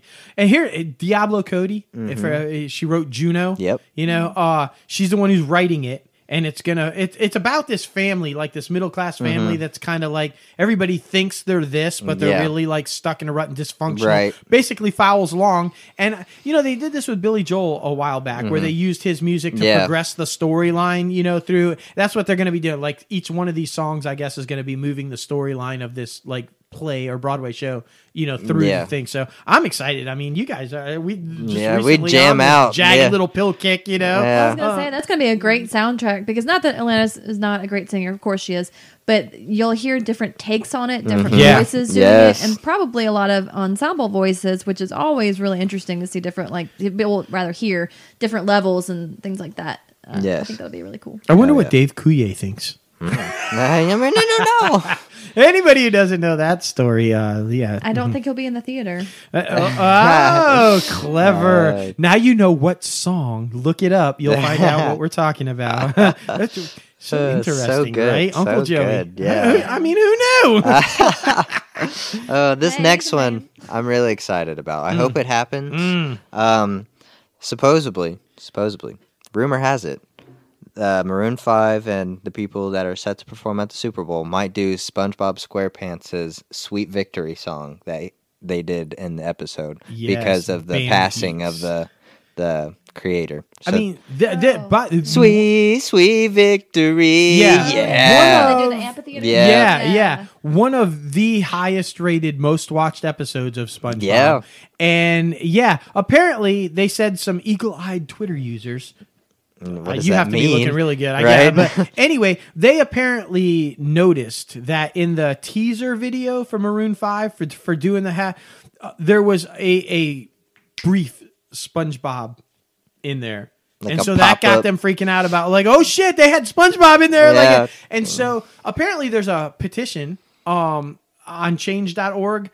Over a million people have signed it already. Oh and this was goodness. before this. Yeah. This was already going on. That after the creator died, they wanted to honor him by doing this. Yeah. And so now maybe I think you know That'd Maroon so 5's going to do it. and just finding out that the guy who voices Squidward, Rodger Bumpass, Yep, Rodger Bumpass is gonna introduce the halftime show. So I mean, they have to be playing I- Sweet Victory. I mean, why else would Squidward be introducing Exactly. the halftime show if they're not going to do Sweet Victory? yeah, I think that's awesome. I think Stephen Hillenburg definitely deserves a shout out. You know what I mean? He's he's definitely influenced so many childhoods um, and and adults. Uh, but I have to admit, for a second, I thought when you were starting that you were going to say they were going to sing the "Split My Pants" song. I really thought that's what you were about to say. I mean, who a That would've knows? Who knows? hilarious. Yeah. we don't know. Because that's the song I remember most, or that one, or the fun one, the friendship. Fun Oh one. yeah, yeah. Yeah. That's, One oh of- my one god, of those that's a good two. one. and the striped sweater. Yes, yeah, that one. but Sweet Victory is so epic. That's I better mean, for a Super Bowl. Yeah, yeah, yeah, agreed. and it's perfect. And uh, look, after seeing uh, uh, Adam Levine live, you know, uh, we saw Maroon Five live. This guy can sing. Yeah. So for I, I'm excited as hell if he's going to bust out Sweet Victory. It's Yeah. going to be badass. Yeah. I mean, and and then even more so leading to that you know that this might possibly be happening. They normally for the last 10, 15, 20 years or so have held press conferences by the halftime performers Mm-hmm. who, you know, for, prep it up for the Super Bowl and they talk and they do these, you know, Justin Timberlake did it. Prince did it even and he busted Mm-hmm. Yeah. out the guitar and played a surprise song at Yeah. his press conference. Well, Maroon 5 and Travis Scott and everybody performing canceled it. Said, Mm-hmm. we're not doing it. And everybody freaked out. The press was like, why aren't you going to do the press conference? What's going on? And they said, we want the show to speak for itself. So even more so, if people are Mm. Like, "Oh shit, what's going on?" I mean, there's all kinds of rumors about they've got all kinds of shit planned for the kneeling, the national like that. I, I think they're going to be sending hard messages and all kinds of stuff. Who knows? Yeah, it's going to be epic though. That's a reason to watch right there. Seriously. even Saints fans, Even tune Saints in, tune in and watch. Well, I'll be bartending, so hopefully I'll be able to look back behind me. There and you see go. What's going on. There you go. Hell yeah. Tell people, shut up, you'll get your beer in a minute. I Right. got, Like, got it. Five. You Don't just make latte wait. Matt. Just wait. All right. Uh, speaking of music, we're going to stick with music. Uh, Ariana Grande. Yes. Okay, Ariana Grande. She recently had uh "Thank You" was. I, she's been out for a while now, Yeah. and she's had some pretty good songs and pretty good hits. Yeah. But "Thank You," believe it or not, was her first number one song That- out of like that- all the songs that she had. "Thank You" was her first number one song, and that it was really cool because it debuted at number one. Yeah. didn't climb up the charts and get to number. Right. It debuted at number one. Well, her new song, uh, Seven Rings. Just debuted at number one. Mm-hmm. Damn. So now she's had two number one songs, and for the first time in Billboard's history, she's the first artist to have both of her number one songs debut at number one. Damn. Um, Good which, couple months for her. That's awesome. Yeah, I mean, she's Well- been. bounced back. There was some controversy around Seven Rings, right? Yeah, yeah. And I don't, I'm a little bit fuzzy on it. I'll admit. I kind of skimmed through an article when I had a quick second. So, did, are you clear on what happened? I am not clear on what happened. There's a lot of controversy surrounding yeah, it, and, something and about it's the like gist of it is about like uh, cultural appropri- appropriation, Right. About Yeah. some of the lyrics and stuff that she had, Yeah. about weaves and things like yeah, that. Yeah. yeah, yeah. And I, I just I've I had seen where this one other woman, um, a black woman, was commenting about it and saying like, you know, when people talk about a, wo- a white woman having a weave, they think just oh, it's a wig, it's fun, it's sexy. Right, But when they talk about a black woman having a weave, they think of it as ghetto, it's uh, Right. Mm-hmm. you know fake or whatever. And so she was basically trying to say that Ariana Grande is reappropriating that Mm-hmm. by talking about weaves and stuff in her song. Again, I'm kind of fuzzy, so I might be getting some of those details wrong, but I Mm-hmm. think that's what I understand. And I I think Ariana tried to apologize. Yeah. She's She did. trying to like, uh, you know, I didn't mean to upset anybody or to, you know, do anything wrong. yeah. I mean, I if you don't know and then you come out and apologize, like it, they didn't do it on purpose. no, like and I it's- mean, I just uh, you can't please everybody. It's true. Everybody's gonna hate you for something these It's days. true. It just seems like it's crazy. it's true. Uh, she did break another record also. She also joins Mariah Carey and Britney Spears as the only other female artist with multiple number one debuts That's awesome. uh, in the Hot 100 history. Cool. So congratulations Oops, to she her. did it again. Oops, Oops, she, she did, did it. it again. That's right. Uh, so okay, you want to talk just a little bit about controversy Uh, because it kind of I deals mean, with uh, yeah, a little bit, a little bit. R. Kelly, he just finished up. I mean, everybody knows we've been reporting on all the crazy shit that's been going on with him, but uh, he just finished up his last album that he's been working on with Sony. Recently dropped from, but now he's looking for a new distributor to see if anybody wants to sell this album with him. yeah, and, what? apparently there, there's, There's like leads, takers. yeah. there's like people want It to. makes no sense. What is wrong with people? Yeah, Like it- you see all of this happening, and you're still wanting to turn a blind eye to it. Yeah. What? Unfortunately, I think a, a lot of people understand the again unfortunate fact that uh, controversy and the things like that and fuck, creepy fucking pedophile guys Mm-hmm. somehow draw attention and sell things, and we have a weird fascination with people who are just de- super depraved. That's And that's true. Well, I mean, t- that's great. Like because I just read today too that Bryan Singer, Mm-hmm. I mean, talking back about Bohemian Rhapsody, and, uh, stands to collect, even though he was fired.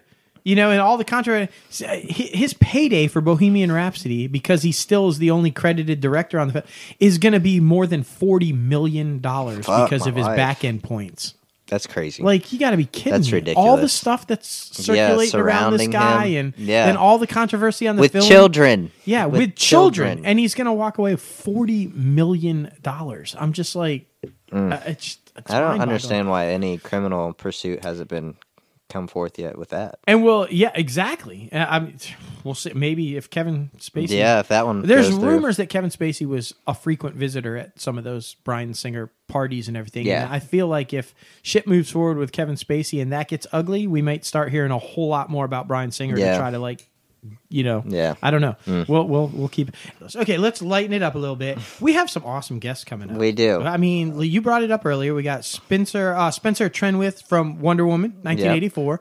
Which and he's his story is amazing. Yeah. like I just when you guys Almost hear paralyzed, his story, almost like, yeah, paralyzed. yeah. I mean, like Can't wait for that one. Yeah, I mean that's going to be like crazy. We've got because anybody who knows anything, you know, America 2.0, hottest podcast in the country, and like we've got Catherine Castro Yep. coming up from America 2.0. That's right. Huge which- supporters of them over there. I I mean, uh, yeah, like crazy. If you guys have heard of uh, Dark Web, like this crazy series right now that's going uh, internet based or whatever, Michael Nardelli is Mm-hmm. coming on from that. Um, that's going to be really huge. Uh, Got somebody from The Punisher, and she's also the third.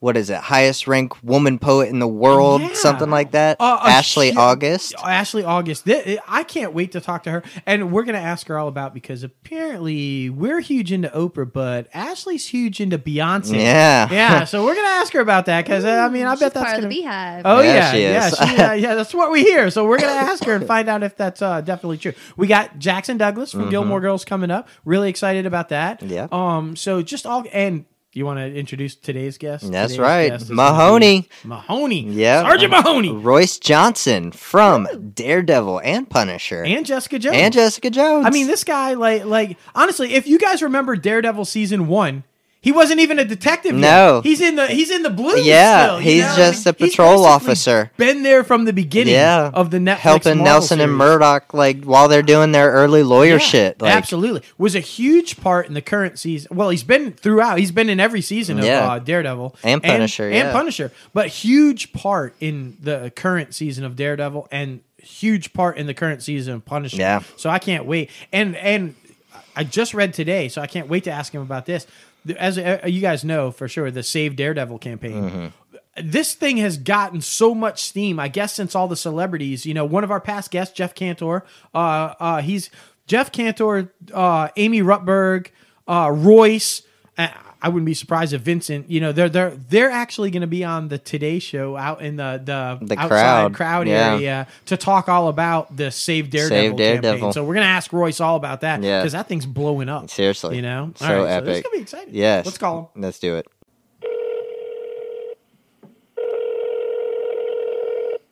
Hello? Hello, Royce Johnson. Yeah, what's going on, man? Hey, man, how are you?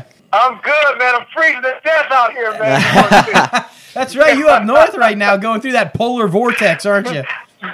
yeah, exactly, exactly, man. Oh man. Well, How listen. th- welcome inside the Crazy Ant Farm, man. We really appreciate you taking the time and come on and talk to us today. Hell yeah. No, of course, man. Of course. Anytime, man. Oh, Anytime. awesome. Number one Uh, show. Number one show, brother. Oh, look, I'm Dustin. Logan is here with me, so you're gonna be talking to us today. Yep, yep. What's going on, Lo? What's up, man? Oh man, so excited. Okay, so first of all, we should let you know we're just outside of the New Orleans area currently, and when we said you were coming way. on, oh yeah, oh yeah, we got No a lot of way. New You're Orleans listeners. we got a lot of New Orleans My listeners. home? Yeah. Yes, yes, the 504. We got a lot of listeners and they are happy you're on. That's exact. That's cool, man. That's cool, brother. Oh man. So listen, first of all, let us say congratulations, man. Uh, both Thank you. season three of Daredevil and season two of Punisher, just absolutely phenomenal, man. And Thank you, brother. I appreciate it, man. Oh, dude, we, we, we could not be more happy for you. Such an integral part from the beginning. From I mean, from the very beginning Yeah, of the seriously. MCU stuff on Netflix, you you were there. Right from day one, man. Yeah. Uh, you know, Elden and Charlie. I mean, day zero, man. Exactly. Exactly. Yeah, we're really excited about that. So what we want to do is talk a little bit about because our we have a lot of listeners who are trying to get into the industry and who are are, are mm-hmm. really excited about that. So what we like to do is start off maybe talking a little bit about how you got into the industry, about how your love for acting or how you, how that came about, and then we're gonna of course jump mm-hmm. into all the MCU stuff because we're really excited to talk about that. But let's talk a little bit. Okay. Was it something that you always wanted to do coming up in New Orleans, or how did the whole acting bug mm-hmm. get you? No, no. I mean, you know, I've always been a fan, like anybody who go to the, the movie theaters a lot, going to New Orleans. The only thing we do there mostly is like eat a lot and go to the movie. Right. So drive in and stuff like that. So I went to the military right after high school, uh, and then I decided to come back. I uh, auditioned. Have you ever seen the movie Coming to America? Well, I always like to think that I flipped a coin. You know, whether Yeah. Yeah. I know you have to do one of those become an actor. There you So go. I decided to audition for SUNY Purchase. I had never had any acting experience whatsoever. Mm. And they they auditioned a thousand people, only except twenty seven, and I was one of the twenty seven. Wow. Wow. That's Wow. crazy. You know, I, I it was like it was like playing a lottery ticket, man. Like if you don't win, you don't care. But if you do win, you want your money. You know what I mean? Hell yeah. so that's how it happened, man. Uh, I, I I was still in the military. I auditioned, uh, and then they accepted me, and the rest is history, brother. I Yeah, Wow. absolutely. Yeah, I'd say it worked out pretty well. Yeah, seriously. Yeah, seven auditions in one week, man. Today is Friday, man. Oh, my Seven goodness. eight Man. Auditions, Well, I feel like- NBC. I feel like they announced the sequel to Coming to America. You, you, I feel like you got to get in it. I mean, Hell Yes, yeah. I do have to get into this, you know. That would be hey, I can bring your dialect if absolutely, man, that would be fantastic. So, okay, well, that's Wow. an interesting story, though. I love how you just kind of like jumped into it, Yeah. got it, and never looked back, man. That's that's inspiring. And I never looked back, man. You know, it was just one of those things. You know, everybody always say, "Hey, I always wanted to be a dancer. I was in a uh, high school play." I didn't do any of that. No. I, you know, just went to the military, served my country, and then I decided to get out of the military. And I still had those bearings about myself. And I used uh, uh, an audition piece from the Soldiers play to use as my audition piece. Yeah. Now, yeah, I was already a soldier, so it wasn't a stretch for me. Mhm. So I did a piece from that, and my Shakespeare sucked. I mean, it was horrible. you know, because you have to do like two contrasting monologues. Right. You know, uh, but of course, I'm much better. You know, I've been in Shakespeare in the Park and everything. So since then, but at the time, the guy was like, "You're from New Orleans? And you drove to New York to audition?" I was like, "Yeah, I just wanted to become an actor, man." And uh, uh, he said, "Well, you know."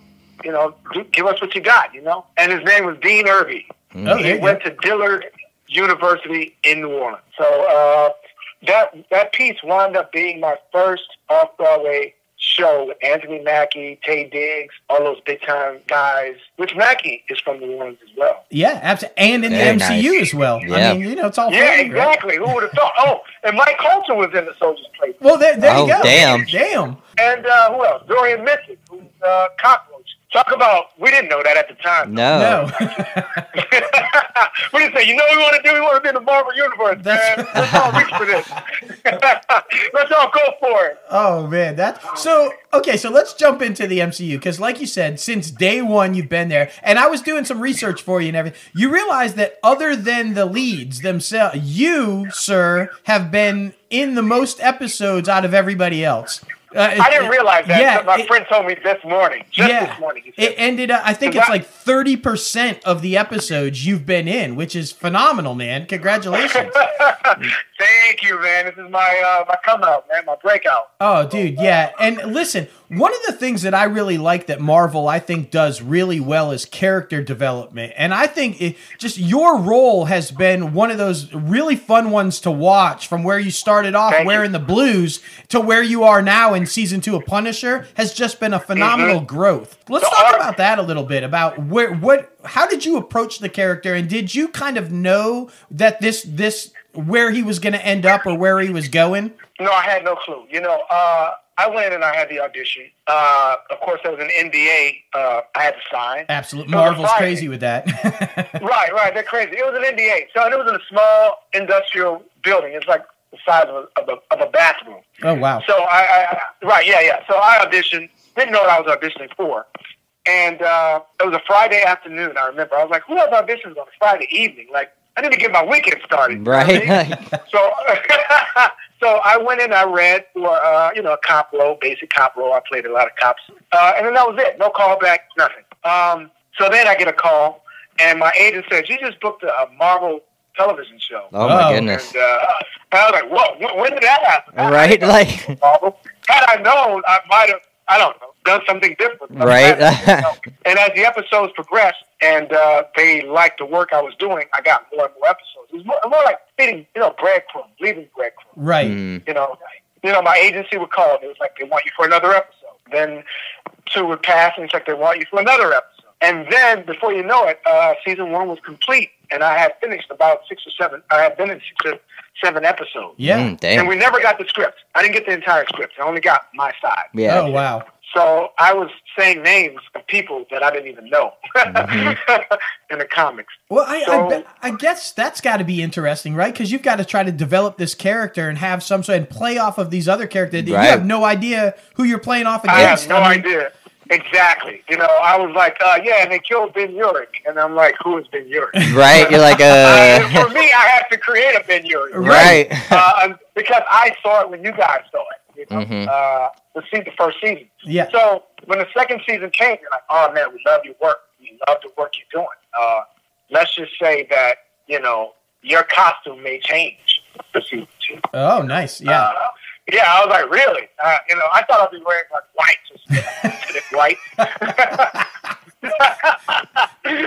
but no, like, no, you're wearing suits, brother. You you've been bumped up. So uh, it's always as an actor to get bumped up. That means a lot to us. Oh, that absolutely. we appreciate it. You know uh, that they like the work we're doing because I didn't know. You know, I didn't I didn't know what I was. Go in, say these two pages that we've given you, and that's it. And I had to make those pages come alive. And I like to think that the last line they would give me, I would try to make it like a catchphrase so they would have me back. Oh, you know, that's like awesome. Bruce Willis, like yippee yay, mother. You know, Yeah, right. something that'll you know that'll make them want to see more of me. you know? Absolutely. Uh, and it, it worked for the second season. And I I love Brett's arc. You know, being in blues.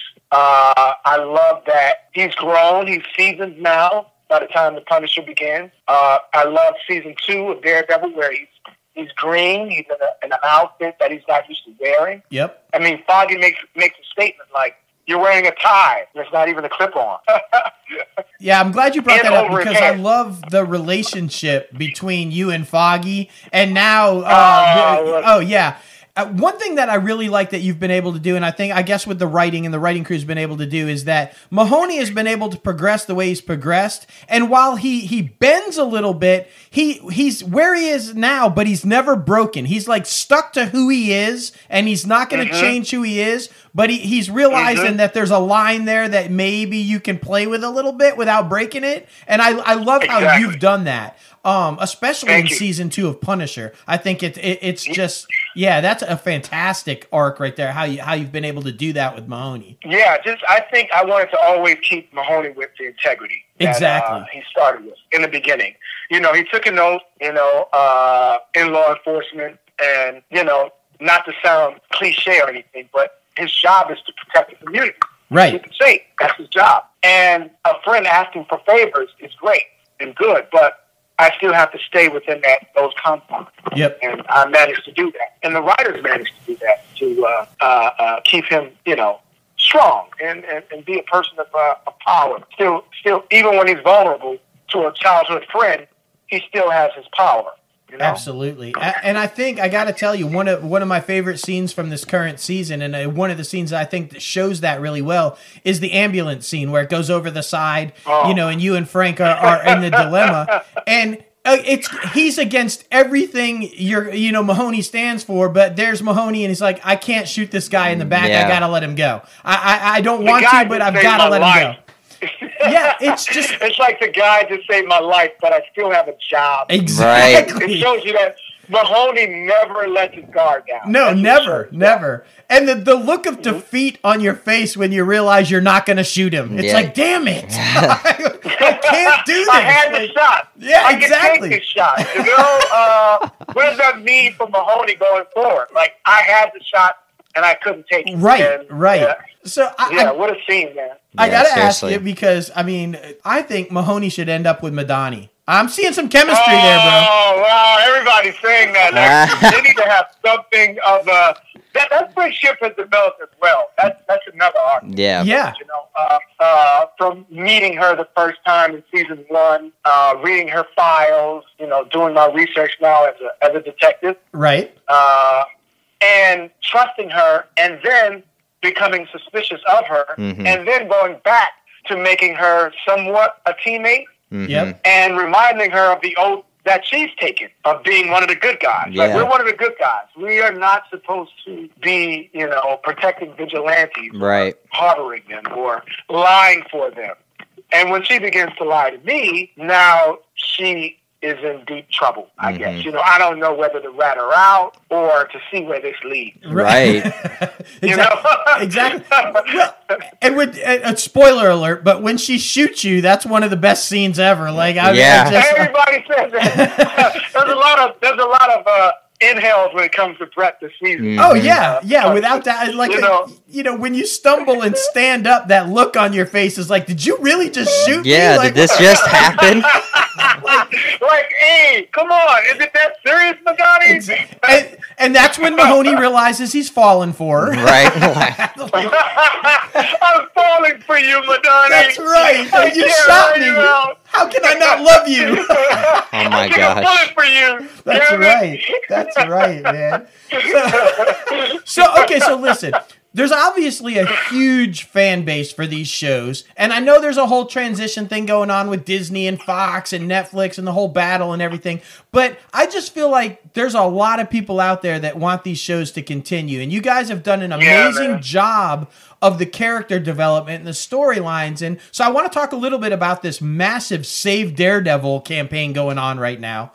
I mean, it's just blowing up the, uh, the social media and the internet. It's got the petition started, and uh, you know Vincent got behind it and pushed it. And and if I'm not mistaken, uh, you guys are showing up on the Today Show, right, to kind of talk about it. Well, uh, Good Morning America. Good Morning Uh, America. Okay.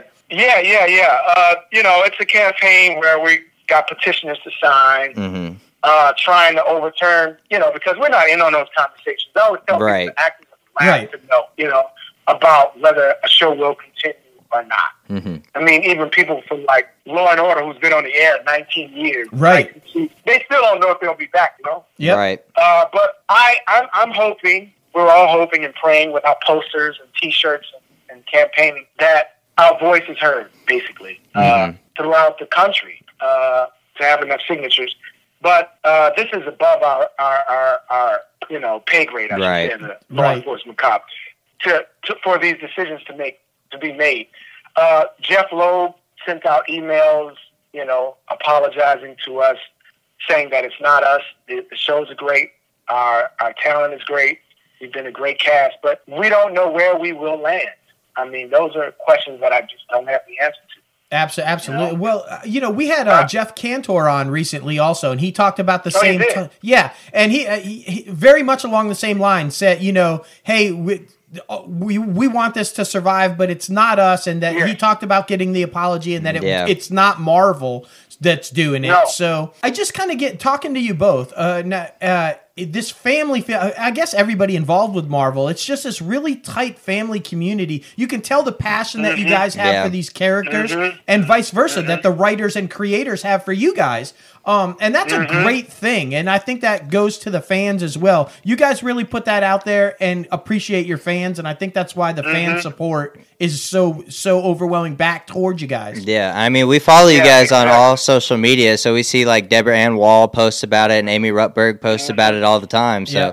it's really awesome to see. Mhm. Yeah, yeah, we're fighting back. You know, uh, Absolutely. hoping that we're we're heard in some sort of way. Yeah. Well, You know, we, we whatever way hope that so. means. Uh, things could be every anything can be overturned. Mhm. you know? Absolutely. Uh, so we're hoping that this is one of these shows have been the top rated show on Netflix. Agreed. Uh, and to, to, to the good part is that we if they we've ended on a high note. That's Mhm. the great part. Yeah, definitely. But we we're we are a fan over the last four to five years. We've been Mhm. Absolutely. And we want to continue that Yeah. fan base, keep the fan base, continue working with the same people. Mhm. We don't want it to be, you know, a year. How long will the fans wait until another Daredevil? Right. Right, One and I- I'm glad you two brought that up. I'm glad you brought that up because you know? know, there's this contention of a two year. You're not allowed to show up anywhere for Yeah. two years. You know, if you are indeed canceled on Netflix, Disney can't run it somewhere else for like two years. I think I read, which is crazy. I mean, uh, It's just the insane, brother. Yeah, and and it's just unfortunate. Well, listen, we're we're well behind. We talk about you guys all the time on the show. We have a huge block of fans for the MCU, and we're Oh, gonna great, be man. So you can, I need to, because my uh, representatives, uh, they want to make sure that I am putting my social media stuff out there. Oh, we're gonna tell them everywhere. I'm We share all your stuff, and I am Royce Johnson. I am Royce Johnson on IG. I don't Twitter yet, but Gotcha. you know, Facebook, Instagram, put it out there. there you Yeah, go. Yeah, and look, look. Let me tell you, I'm loving the Instagram because you you post a lot of behind the scenes stuff, Yeah, which seriously. is fantastic. Yeah, I did stuff no one else did. Yeah. Seriously. Yeah, man, I'm, I'm we're loving the Instagram stuff. So Yeah. Yeah. You know Yeah. what? At the time, it started small, and I was like, you know what? I'm going to get footage. that No Yeah. one else gets. That's right. and to post that, the fans are loving it, man. You know, to see the ambulance chasing. Oh, Mhm. absolutely. And I'm just gonna of the ambulance up there. I'm just gonna say, Royce, I, I noticed there's a lot of Madani pictures. Oh man! I don't know. What am I trying to start here? I don't- I don't right? know. Like, It's like, it's like Amy with Foggy. That's It's like right. Amy with Elden. I know, gotta it's tell like, you, my I see favorite- a marriage coming. I see a good part. I see a seriously, you guys have already gone to prom. I think that was my favorite post I've seen in the last couple of weeks. Is the Madani picture with you, where you guys look like you're at prom. You're doing the classic prom pose. I was just Yeah, dying. prom pose. and I call it prom pose. I was like, look, let's do the prom thing. And people, I mean, some of the fans were like, this is weird. You know, to see Madani and, and uh, I call it Eminem. Eminem. yeah. That's epic. Can we use that hashtag? We'll start. We'll start hashtagging y'all Eminem. That'll be fantastic. Eminem, Madani Mahoney. Any pictures you have with Madani Mahoney. Oh, my uh, goodness. Please post. But, That's yeah, Uh, hilarious. no, we, we work well together. She's amazing. Mhm. You know, you find a good partner, you know, with Elden and, and Charlie and Deborah Ann, and you want to stick with that because, you know, as an actor, we're not going to always work with people that we like. Yeah. Uh, or, or, you know, uh, they're very generous actors. We're very generous Hmm. actors, just put it out there like that. We, we want you to, to be at your best. We want to give you your best. And that's what makes and pe- working with someone like Amber, we she she allows that, that Rand allows that, Elden, Charlie, Mhm. and, and it just makes you want to give more as well to them Yeah. when it's their close up or whenever. Right. Definitely. Yeah. Well, you have massive support on Twitter, I might say. Um, they're even. Oh wow, do I? Yeah, Do they're, they're even they're even wanting you to like come up into the movie side, like in the Avengers and stuff. Like it's crazy. They really do. Yeah. Wow, I hope somebody's hearing that. I don't know. Yeah, right, like, we're putting it out there. Here, like a Black Panther two or something. Uh, you know? absolutely. Absolutely. Listen, man. And plus Uh, or Spidey. Spider Man, or Spider Man. Yeah, Like I said, Spider- mean, Mahoney is in New York. How can Yeah. we not see him in a Spider-Man movie? Right? Exactly. Like, That'd be pretty exactly. epic. He is in New York City. Uh, he could be, like I said, on one other show. Uh, it could be, you know, dropping off, uh, uh, getting a sandwich for his mom. Yeah, exactly. And he looks up and he sees some kid Uh huh. or some vigilante in a fighting suit jumping from one building. to There you go. Uh, exactly. Guy. I mean, that's a that's a great point, right? Mahoney Yeah. does leave Hell's Kitchen. He can he can show up in Brooklyn. I mean, Exactly. Yeah, come on. Yeah, he could just work in one area and live somewhere else. Or Right. Have, like I said, have an aunt that lives in Queens. Oh my New York, gosh. You know? Yeah, Yeah. that's You know, so you just have to true. drive around. May not be his jurisdiction. Hey, you know, yeah. Well, but we're pushing for it. We're pushing for you, man. absolutely. Yeah. So so let, what what do you have coming up? Uh, y- I mean, you got you got auditions just left and right. We know Yeah. that. Um, and again, Oh, thank you, right, thank you man. for rescheduling, man. We know you were really busy and you had a lot of auditions this week. We really can't stress enough how much we appreciate your rescheduling and still making the show, bro. Yeah, man. I said, look, I told uh, the guys, I said, I want to do this. I got to do this. Uh, even if we change it two, three times, my word is my bond, man. My integrity, man. Uh, Well, we appreciate so I'm appreciate glad that. that I was able to. You know, even with the crazy weather here, you know, everybody, you know, coughing and it's like 10 degrees. Mhm. Right. I swear, man. Well, we got Ghost in the Graveyard coming out. It's, That's uh, right. I'm doing it with Jake Busey, you know, Olivia Larson, uh, Mhm. Kelly Berglund. Uh, uh, my first horror thriller movie. I'm excited Awesome. to see Very a, nice. a small screening of that. And uh, we got to hit the gym a little more, you know? Uh, There we go. that's what's coming up. Some, some rest, you know? He's- some rest. He's planning for Luke Cage. Right. That's the only one you haven't been on yet. You got to get on Luke Cage. I mean, you know. It's funny because that's who I stayed with when I went to uh, Los Angeles. I stayed with Mike. Oh, nice. You know, I was with Luke Cage. Stayed with Luke Cage while I was Hell yeah. You know, uh, Mike Colter.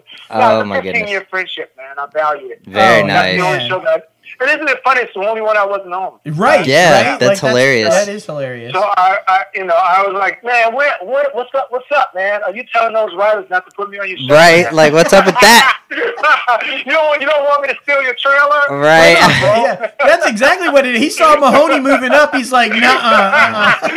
nah, man, keep that dude off my show, man. oh my goodness. Nah, that's my best friend, man. He's one of my besties. That's So awesome. that's my bro. That's awesome. Um, and I'm, I'm glad that he's been so successful as well. You know. Yeah, yeah, definitely. Well, what we like to do, how we like to wrap everything up is we like to have our guests give a little piece of advice for the upcomers trying to break into the industry. You know, like what pitfalls to avoid and what things, I mean, you might want to do to get a better start. So, I mean, what advice would you give to someone coming up in the industry? The advice I would give was keep going. You know, there's no uh, special uh, lock or key that I have Mhm. that will guarantee that you will make it or not make it. But I say follow your dreams. You know, trust your craft, trust your training, uh, trust the guidance, enjoy the ride, hmm and uh, it's like being in a casino. One of these days you will hit. Hell Uh, yeah. you just got to stay in the game and don't give up. No matter what kind of audition you had, keep at it. Somebody's going to recognize your talent. It only takes one person hmm to believe in you. Uh, Steve Lightfoot saw me. He saw my work in Daredevil,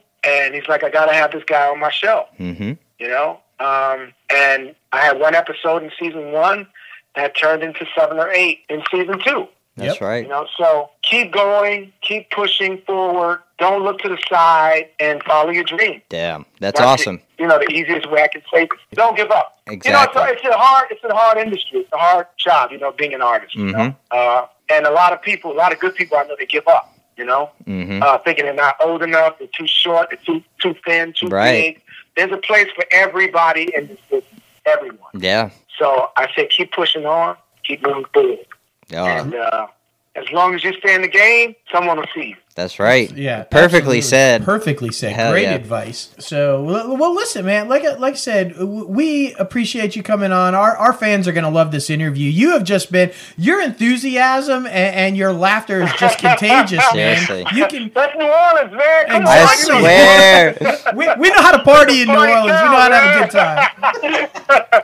Yeah, anytime you. you. want to come back and talk, just shoot the shit with us or promote a project, man. You I'm just down, more than welcome, man. Awesome. This is fun, man. I enjoy it. Especially, you know about NOLA. You yeah, about hell yeah, bro. And my Saints, my Saints are cheating, man. Oh, no. There it is. Yeah. Uh, he, he getting that in before Super Bowl Sunday. He knows. Yeah, he knows. We were robbed.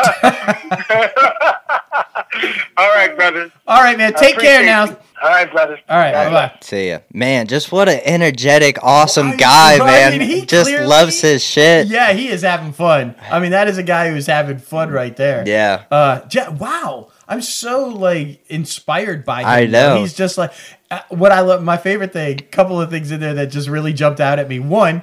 He's like us. He's like, "Fuck, I'm getting in the car and I am driving going from New Orleans to, to New York, York. to do this audition." Yeah, like done- 20 hours. Right? Like, we've taken road trips like that to do something Yeah. that's important. So I love that. The other thing is like he didn't even know it was a Marvel show. Like they don't even tell you. That's like insane. In closet-sized room. He does the audition. Yeah. Okay, thanks. We'll see you later. And he does. Yeah. They don't even tell you what you're auditioning for. Marvel is hardcore, bro. Seriously. that's like insane. But it really is. oh man, I'm so glad we had him on the show. Hell bro. yeah. Thank you again, Royce Johnson, for coming on the show. Mahoney. All right, now it is time for the top five segment. Oh man, this week it was top five movie soundtracks. Movie soundtrack. Oh man, I'm always surprised at how difficult these are. I'm I always know. Thinking like, oh, you know, I'll, I'll be able to do this real quick, and I'm like, oh, there's too many. you're And like, then- damn it. Yeah, and then the hardest part is like confining it to five. Yeah, Right. At first, you freak out like, "Oh, how am I gonna get Right. five?" And then you realize you have like fifty. Yeah, It's you're like, like, "Oh, "Shit." okay, all right." yeah. I mean, Let's we pare it back a little bit. Yeah. right. Ladies go first. Alrighty. Um, I think one of my just favorite in general um, is "Oh Brother Where Art Thou." Oh, Such yeah. a good Oh. soundtrack. Um, such a good movie. Um, I also really like the soundtrack and the movie um, Shaun of the Dead. Mm, That one's yeah, pretty great. yeah. Um, I really liked the soundtrack in Baby Driver. That yes, was a good movie Baby too. Driver. Oh, such And an excellent movie. So centered around music and stuff. Anyway, it was it was really great.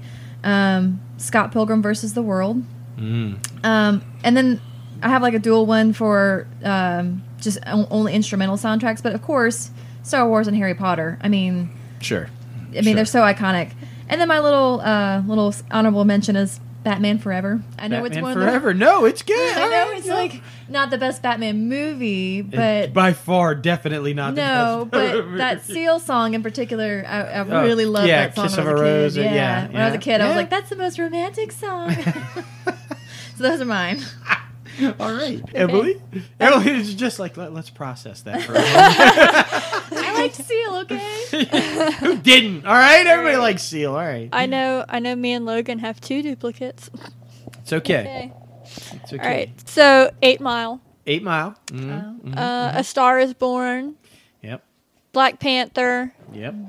and then I have old movies. It's okay. You're gonna yell at me for calling them old, but it's okay. Yeah. Uh, uh, Pretty Woman and Top Gun. Oh yeah.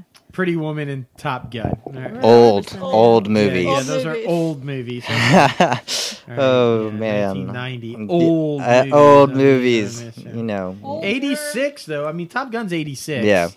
Mm. Just call them gaffer films. Uh, exactly. They go in the gaffer category. Danger Zone. All right, on mine I have Rockstar, Mark Wahlberg's Mm-hmm. Rockstar. That was really good. Jennifer Aniston's in that one, so yeah, you know, you know how that Yeah. goes. Um, Friends. yes, Uh-huh. Get Rich or Die Trying, Fifty Cent's movie that was about his life. This next one I have two because it's hard. Tarzan slash Shark Tale. Oh, Tarzan was was so good. That was the first ever uh, movie I saw in a movie theater, and I love Phil Collins, so that's Wow. awesome. Oh, happy birthday, Phil, by the Uh, way. yeah, Yeah, it on, is on this Phil's recording, birthday. it is Phil Collins' birthday. Happy, Yeah. Happy birthday. Yeah, and then Shark Tale. That was the first time I ever got exposed to Bob Marley. So. Oh. Oh yeah. Yeah. That one was good too. They did Mhm. the car wash. mhm, Yeah. working Yeah, that at the good. car wash. Yeah, it was really good. That's pretty fun. Yeah. All right. All right. I, bro, I have two more. What are you Oh, doing? Oh, because you combined two there. All right. what are you doing? It's a gaffer movie. Uh, right. uh, and then I have A Star Is Born, Oscar-nominated Star Is Born. Uh, we shall see if it will win anything, which I, I think so. Think so. yeah. And then uh, Eight Mile. Eight like Mile. yeah, Yeah. like Lil Cam. Yeah. Yep. All right. Well, I'm just gonna put a Star is Born because that seems to be a trend. Uh, Tavia, you haven't seen it yet. I have not. Otherwise, you'd have it on your list. I'm just Yeah, saying it just would be on the list. I mean, it would be. It Hard is not to. really good. Uh, the Greatest Showman because I mean Hugh Yeah. Jackman. Come on the show, Hugh. Come on the show. Come on the show. I mean, it's a great soundtrack. Uh, and then I have some. Okay, uh, Batman. The, uh, Michael Which Keaton, one? Batman one. Oh, Michael okay. Keaton, Batman. Because I love Prince, and it's all Prince. That soundtrack is all Prince. Michael Keaton is my favorite Batman. Yeah, I, agreed. I I like Michael Keaton's uh, Batman, and I thought that soundtrack was fantastic. And then uh, I guess these are prehistoric if yours are old, Emily. So I'm just gonna go Grease. It's Oh. great soundtrack. yeah. I mean, come Yeah. on. It is the one that you want. You know it is, Yeah. right? I kind And of tried to avoid musicals because I feel like that's a little bit cheap. Right. Like oh come on, but it's a soundtrack. It is. All right, It all is. right. And then Saturday Night Fever. I Oh, mean, yeah. come Yeah. on, the Bee Gees. They Yeah. like, rocked it. Like Yeah. that soundtrack was the best-selling album of all time Yeah. until Thriller. I'm Yeah. just saying. Except nobody knows So. what they're saying. Eh, do I do. you? I do. You must have. You must have to be. No, yeah. you just had to grow up in the seventies, Right, okay? You have then to be know. a certain age to understand what they're Like the saying. frequency thing. Yeah, that's Yeah. right. That's right. oh my I goodness. all. Right, no, uh, Talk about a gap for a moment. Let's take it back in time with this That's day in right, history. That's right. On this day in history, which we should say January 30th. Yes. So whenever you're listening to this show on this day in history, January 30th, 1969 was the last public performance made by the Beatles. Mm. Wow. They performed on the roof of Apple Records in London. And uh, oddly enough, it was not planned. It's just something that happened. Yeah. And the cops came and busted it up. yeah. Like, It's there so you go, crazy. Right? I mean, Hell so, yeah. yep. January 30th, 1969, the last public Yeah. performance That's by the Beatles. so cool. I saw that uh, documentary is about to come out about them. Yeah, Yeah. yeah, Peter Jackson. Yeah. So that's going to be good. Some unseen footage from Let It Be. Yeah. He's going to do a documentary about it. All those documentaries, the Ron Howard one, all of them have been doing really great. Mm-hmm. Yeah, I mean, so, honestly. And honestly, we could have loaded up the top five soundtracks with like all Beatle movies. Honestly, I mean, yeah. Soundtracks were all fantastic from all of theirs. yeah. All right, so what do I, word of the day? Word of the day. All right, sound man. Sound man has been a busy guy. Yeah. I mean, he is a sound man, so He he's busy doing some sound gigs. for Yeah, he is. But uh, we're filling. We're you know trying to pick up the slack when That's uh, he's not here. So, word of the day today: impish. Impish. It means mischievous, inclined to do slightly naughty things for fun. Oh. Yeah. I mean, I feel like that fits this show Uh, every time. I mean, Uh, it's- we're well, I don't know, Yeah, impish, It's a very Impish. like uh, British sounding. It is, word, right? you know? Like cheeky. cheeky. Like, shaking. oh, so if you're you're want- cheeky and impish, A cheeky little imp. You cheeky little imp. You want some spotted imp. dick with that? like, okay. oh, yeah. Where did we go? Uh, I don't know. I don't- to spotted dick. yeah, apparently. apparently. I mean, that's okay. uh, bo- box office? Box office? Go to the. Yeah, okay. Well, there's only one movie coming out this week uh, Miss Bala. Whatever that is, but let let's do a um let's recap real quick. I'm sorry, jumping ahead of myself. Uh, I predicted last week that Glass would be number one, and it was. Yeah. Yeah, with uh, 19 million, I think I predicted around 15 to 20 million. Uh, number two was the Upside with around 12 million. I predicted that to be number three with 5 to 10 million. Number three was Aquaman with 7.4 million. I predicted that one to be at number four with around 5 to 10, so I got the numbers a little right with that one. And the kid who would be king came in at number four with 7.3, so barely came in under Aquaman. And Spider Man Into the Spider Universe at number five with 6.2 million. That one just sticking around. It's such a good movie. It is. Like. I honestly was not expecting to like it as much as I did. I Yeah. am really pulling for that one for the Oscars. I mean, I loved Incredibles too. don't get me Mhm. wrong. It was great. Yeah, But I'm pulling for Spidey, man. yeah. I mean, So we'll I see. just, I just think the overall opinion, like the popular choice, I think will be Incredibles too. I think so too. Yeah. I think so too. But Spider Man in the Spider Verse, man. Yeah, seriously. And like the king who would be, or the kid who would be king. yeah, man, it's about to lose a lot of money, right? Fifty million dollar loss goodness. projected now at the box office. Yeah. It sucked. Mm. Like apparently nobody. I mean, I think people are tired of the King Arthur thing. It's Yeah. like, get a different idea. Come Yeah. up with something like what are we getting ready? Like, uh, you know, I mean, Jamie Foxx. Sorry, but this is like what the 80th fucking Robin. Hood Oh yeah, that one came come out. It was awful. Yeah, like, Yeah. like just come up with new shit. Exactly. People. Like nobody did King Arthur, Robin Hood, move on. Yeah. Just like stop. Uh, uh, Yeah. Well, and the shocker though, Serenity. Mm, mm-hmm. Matthew McConaughey and Anne Yeah. Hathaway. It barely mustered up like two million I know. dollars, like It the was- whole weekend. yeah. like a total bomb. Yeah, those are two Oscar winners. Like, Yeah. it's insane. Yeah. Mm. To be fair, though, we should say that maybe some of the audience that might have seen them did go see Green Book and or for Mhm. anybody who doesn't Yeah. know, they they re-released all of the Oscar films Yeah. back into the theaters, and they did do it pretty well. Yeah. Um. So you know, even though they're on limited screens or whatever, they did do pretty well. So I feel like a lot of audiences maybe Mhm. went to go see the ones that they didn't have an opportunity to see. Yeah. Like I know our local theater's showing all of them, and we Mhm. didn't even get all of them when they Yeah, first came out. Honestly, but they're all there now. So. Yeah. But my opinion about that one, I just think people didn't understand the trailer. I, I just felt like the trailer really turned a lot of people off. It um, it's a creepy story, yeah, really. yeah. I mean, I mean, yeah, you know, you know. But movies that are already out, that are still out, uh, Aquaman, Spider Man, Into the Spider Universe, Mary Poppins. I still need to go see that one. Oh yeah. Heard that was pretty good. Uh, Bumblebee, Escape Room, A Dog's Way Home, The Basis of Sex, The Upside, Glass. I heard the Upside was pretty good. I want to see that I, one as well. I well. want to see that one Yeah. too. Yeah, Me looks too. like a good movie. Me too. Um, we'll be talking about Kevin Hart. and the kid who would be king. And this week, I have absolutely no idea, so I'm just gonna wing it. Uh, number one, I think will be Glass with around 10 to 15 million. Number two, I think will be that Miss Bala movie because I have no idea what that one is. Uh, with around five to 10 million. Number Nice safe bet. yeah, um, yeah. And then number three, I got the Upside with around five to ten million. Uh, number four, I got Aquaman with around three to five, and number five, I got Spider Man into the Spider Universe with uh two to five. J Lo Billy Bob came out. yeah. J Lo, Billy Bob. I mean, you Billy know, Bob. I mean, you know, It's Billy Bob fantastic. Ding. yeah, yeah. I don't know. Oh, Don't man. chew tobacco, kids. Uh, yeah, no, yeah, Yeah. it's not an advertisement That for was fake that. tobacco. Yes, That's fake. right. And a fake spittoon. yeah. it's all fake. It's all fraud. Oh my goodness. Now let's switch it over to Billboard chart toppers. Number one this week is Ariana Grande with Seven Rings. This is her first week on the Hot 100 with this song. And uh, isn't she started or or we talked about this in industry news. Yeah, that's yeah, right. yeah. Yeah, yeah, Yeah. That was Yeah. a good. That, about when, uh, that was a good talk. That was a good talk. that was a good talk. People are so confused. You know what we can talk about though, because we didn't talk about this in industry news. Apparently, her little seven rings tattoo Yeah. that she got doesn't actually say seven rings. Somebody pulled out the actual like you know Mm. Oh, damn. what the letters or the symbols Yeah. mean, and it doesn't. So Oh, oops, whoever, yeah. whatever tattoo artist did that, like, fucked that up. Damn. Sorry, is that what it's Ariana. supposed to mean, or is she? is yeah, that it's what- supposed to be seven ring, and apparently Oh, it doesn't mm. say seven rings. Well, it might also have been her because you know usually you go to a tattoo artist and you say I want this picture and they're Right. like okay you Yeah. know, she Well, might have that's done the true. wrong thing That's by true too. Yeah. yeah. not picking the right letters herself. Yeah. True. I, I mean, Either way, somebody messed and up. somebody messed it up. doesn't say seven rings. Uh, yeah. and top 200 albums this week is Future with the Wizard. This is his first week on there with the number one album because it's a new album. But yes, so good music, good music out everywhere, and especially all those soundtracks we listed.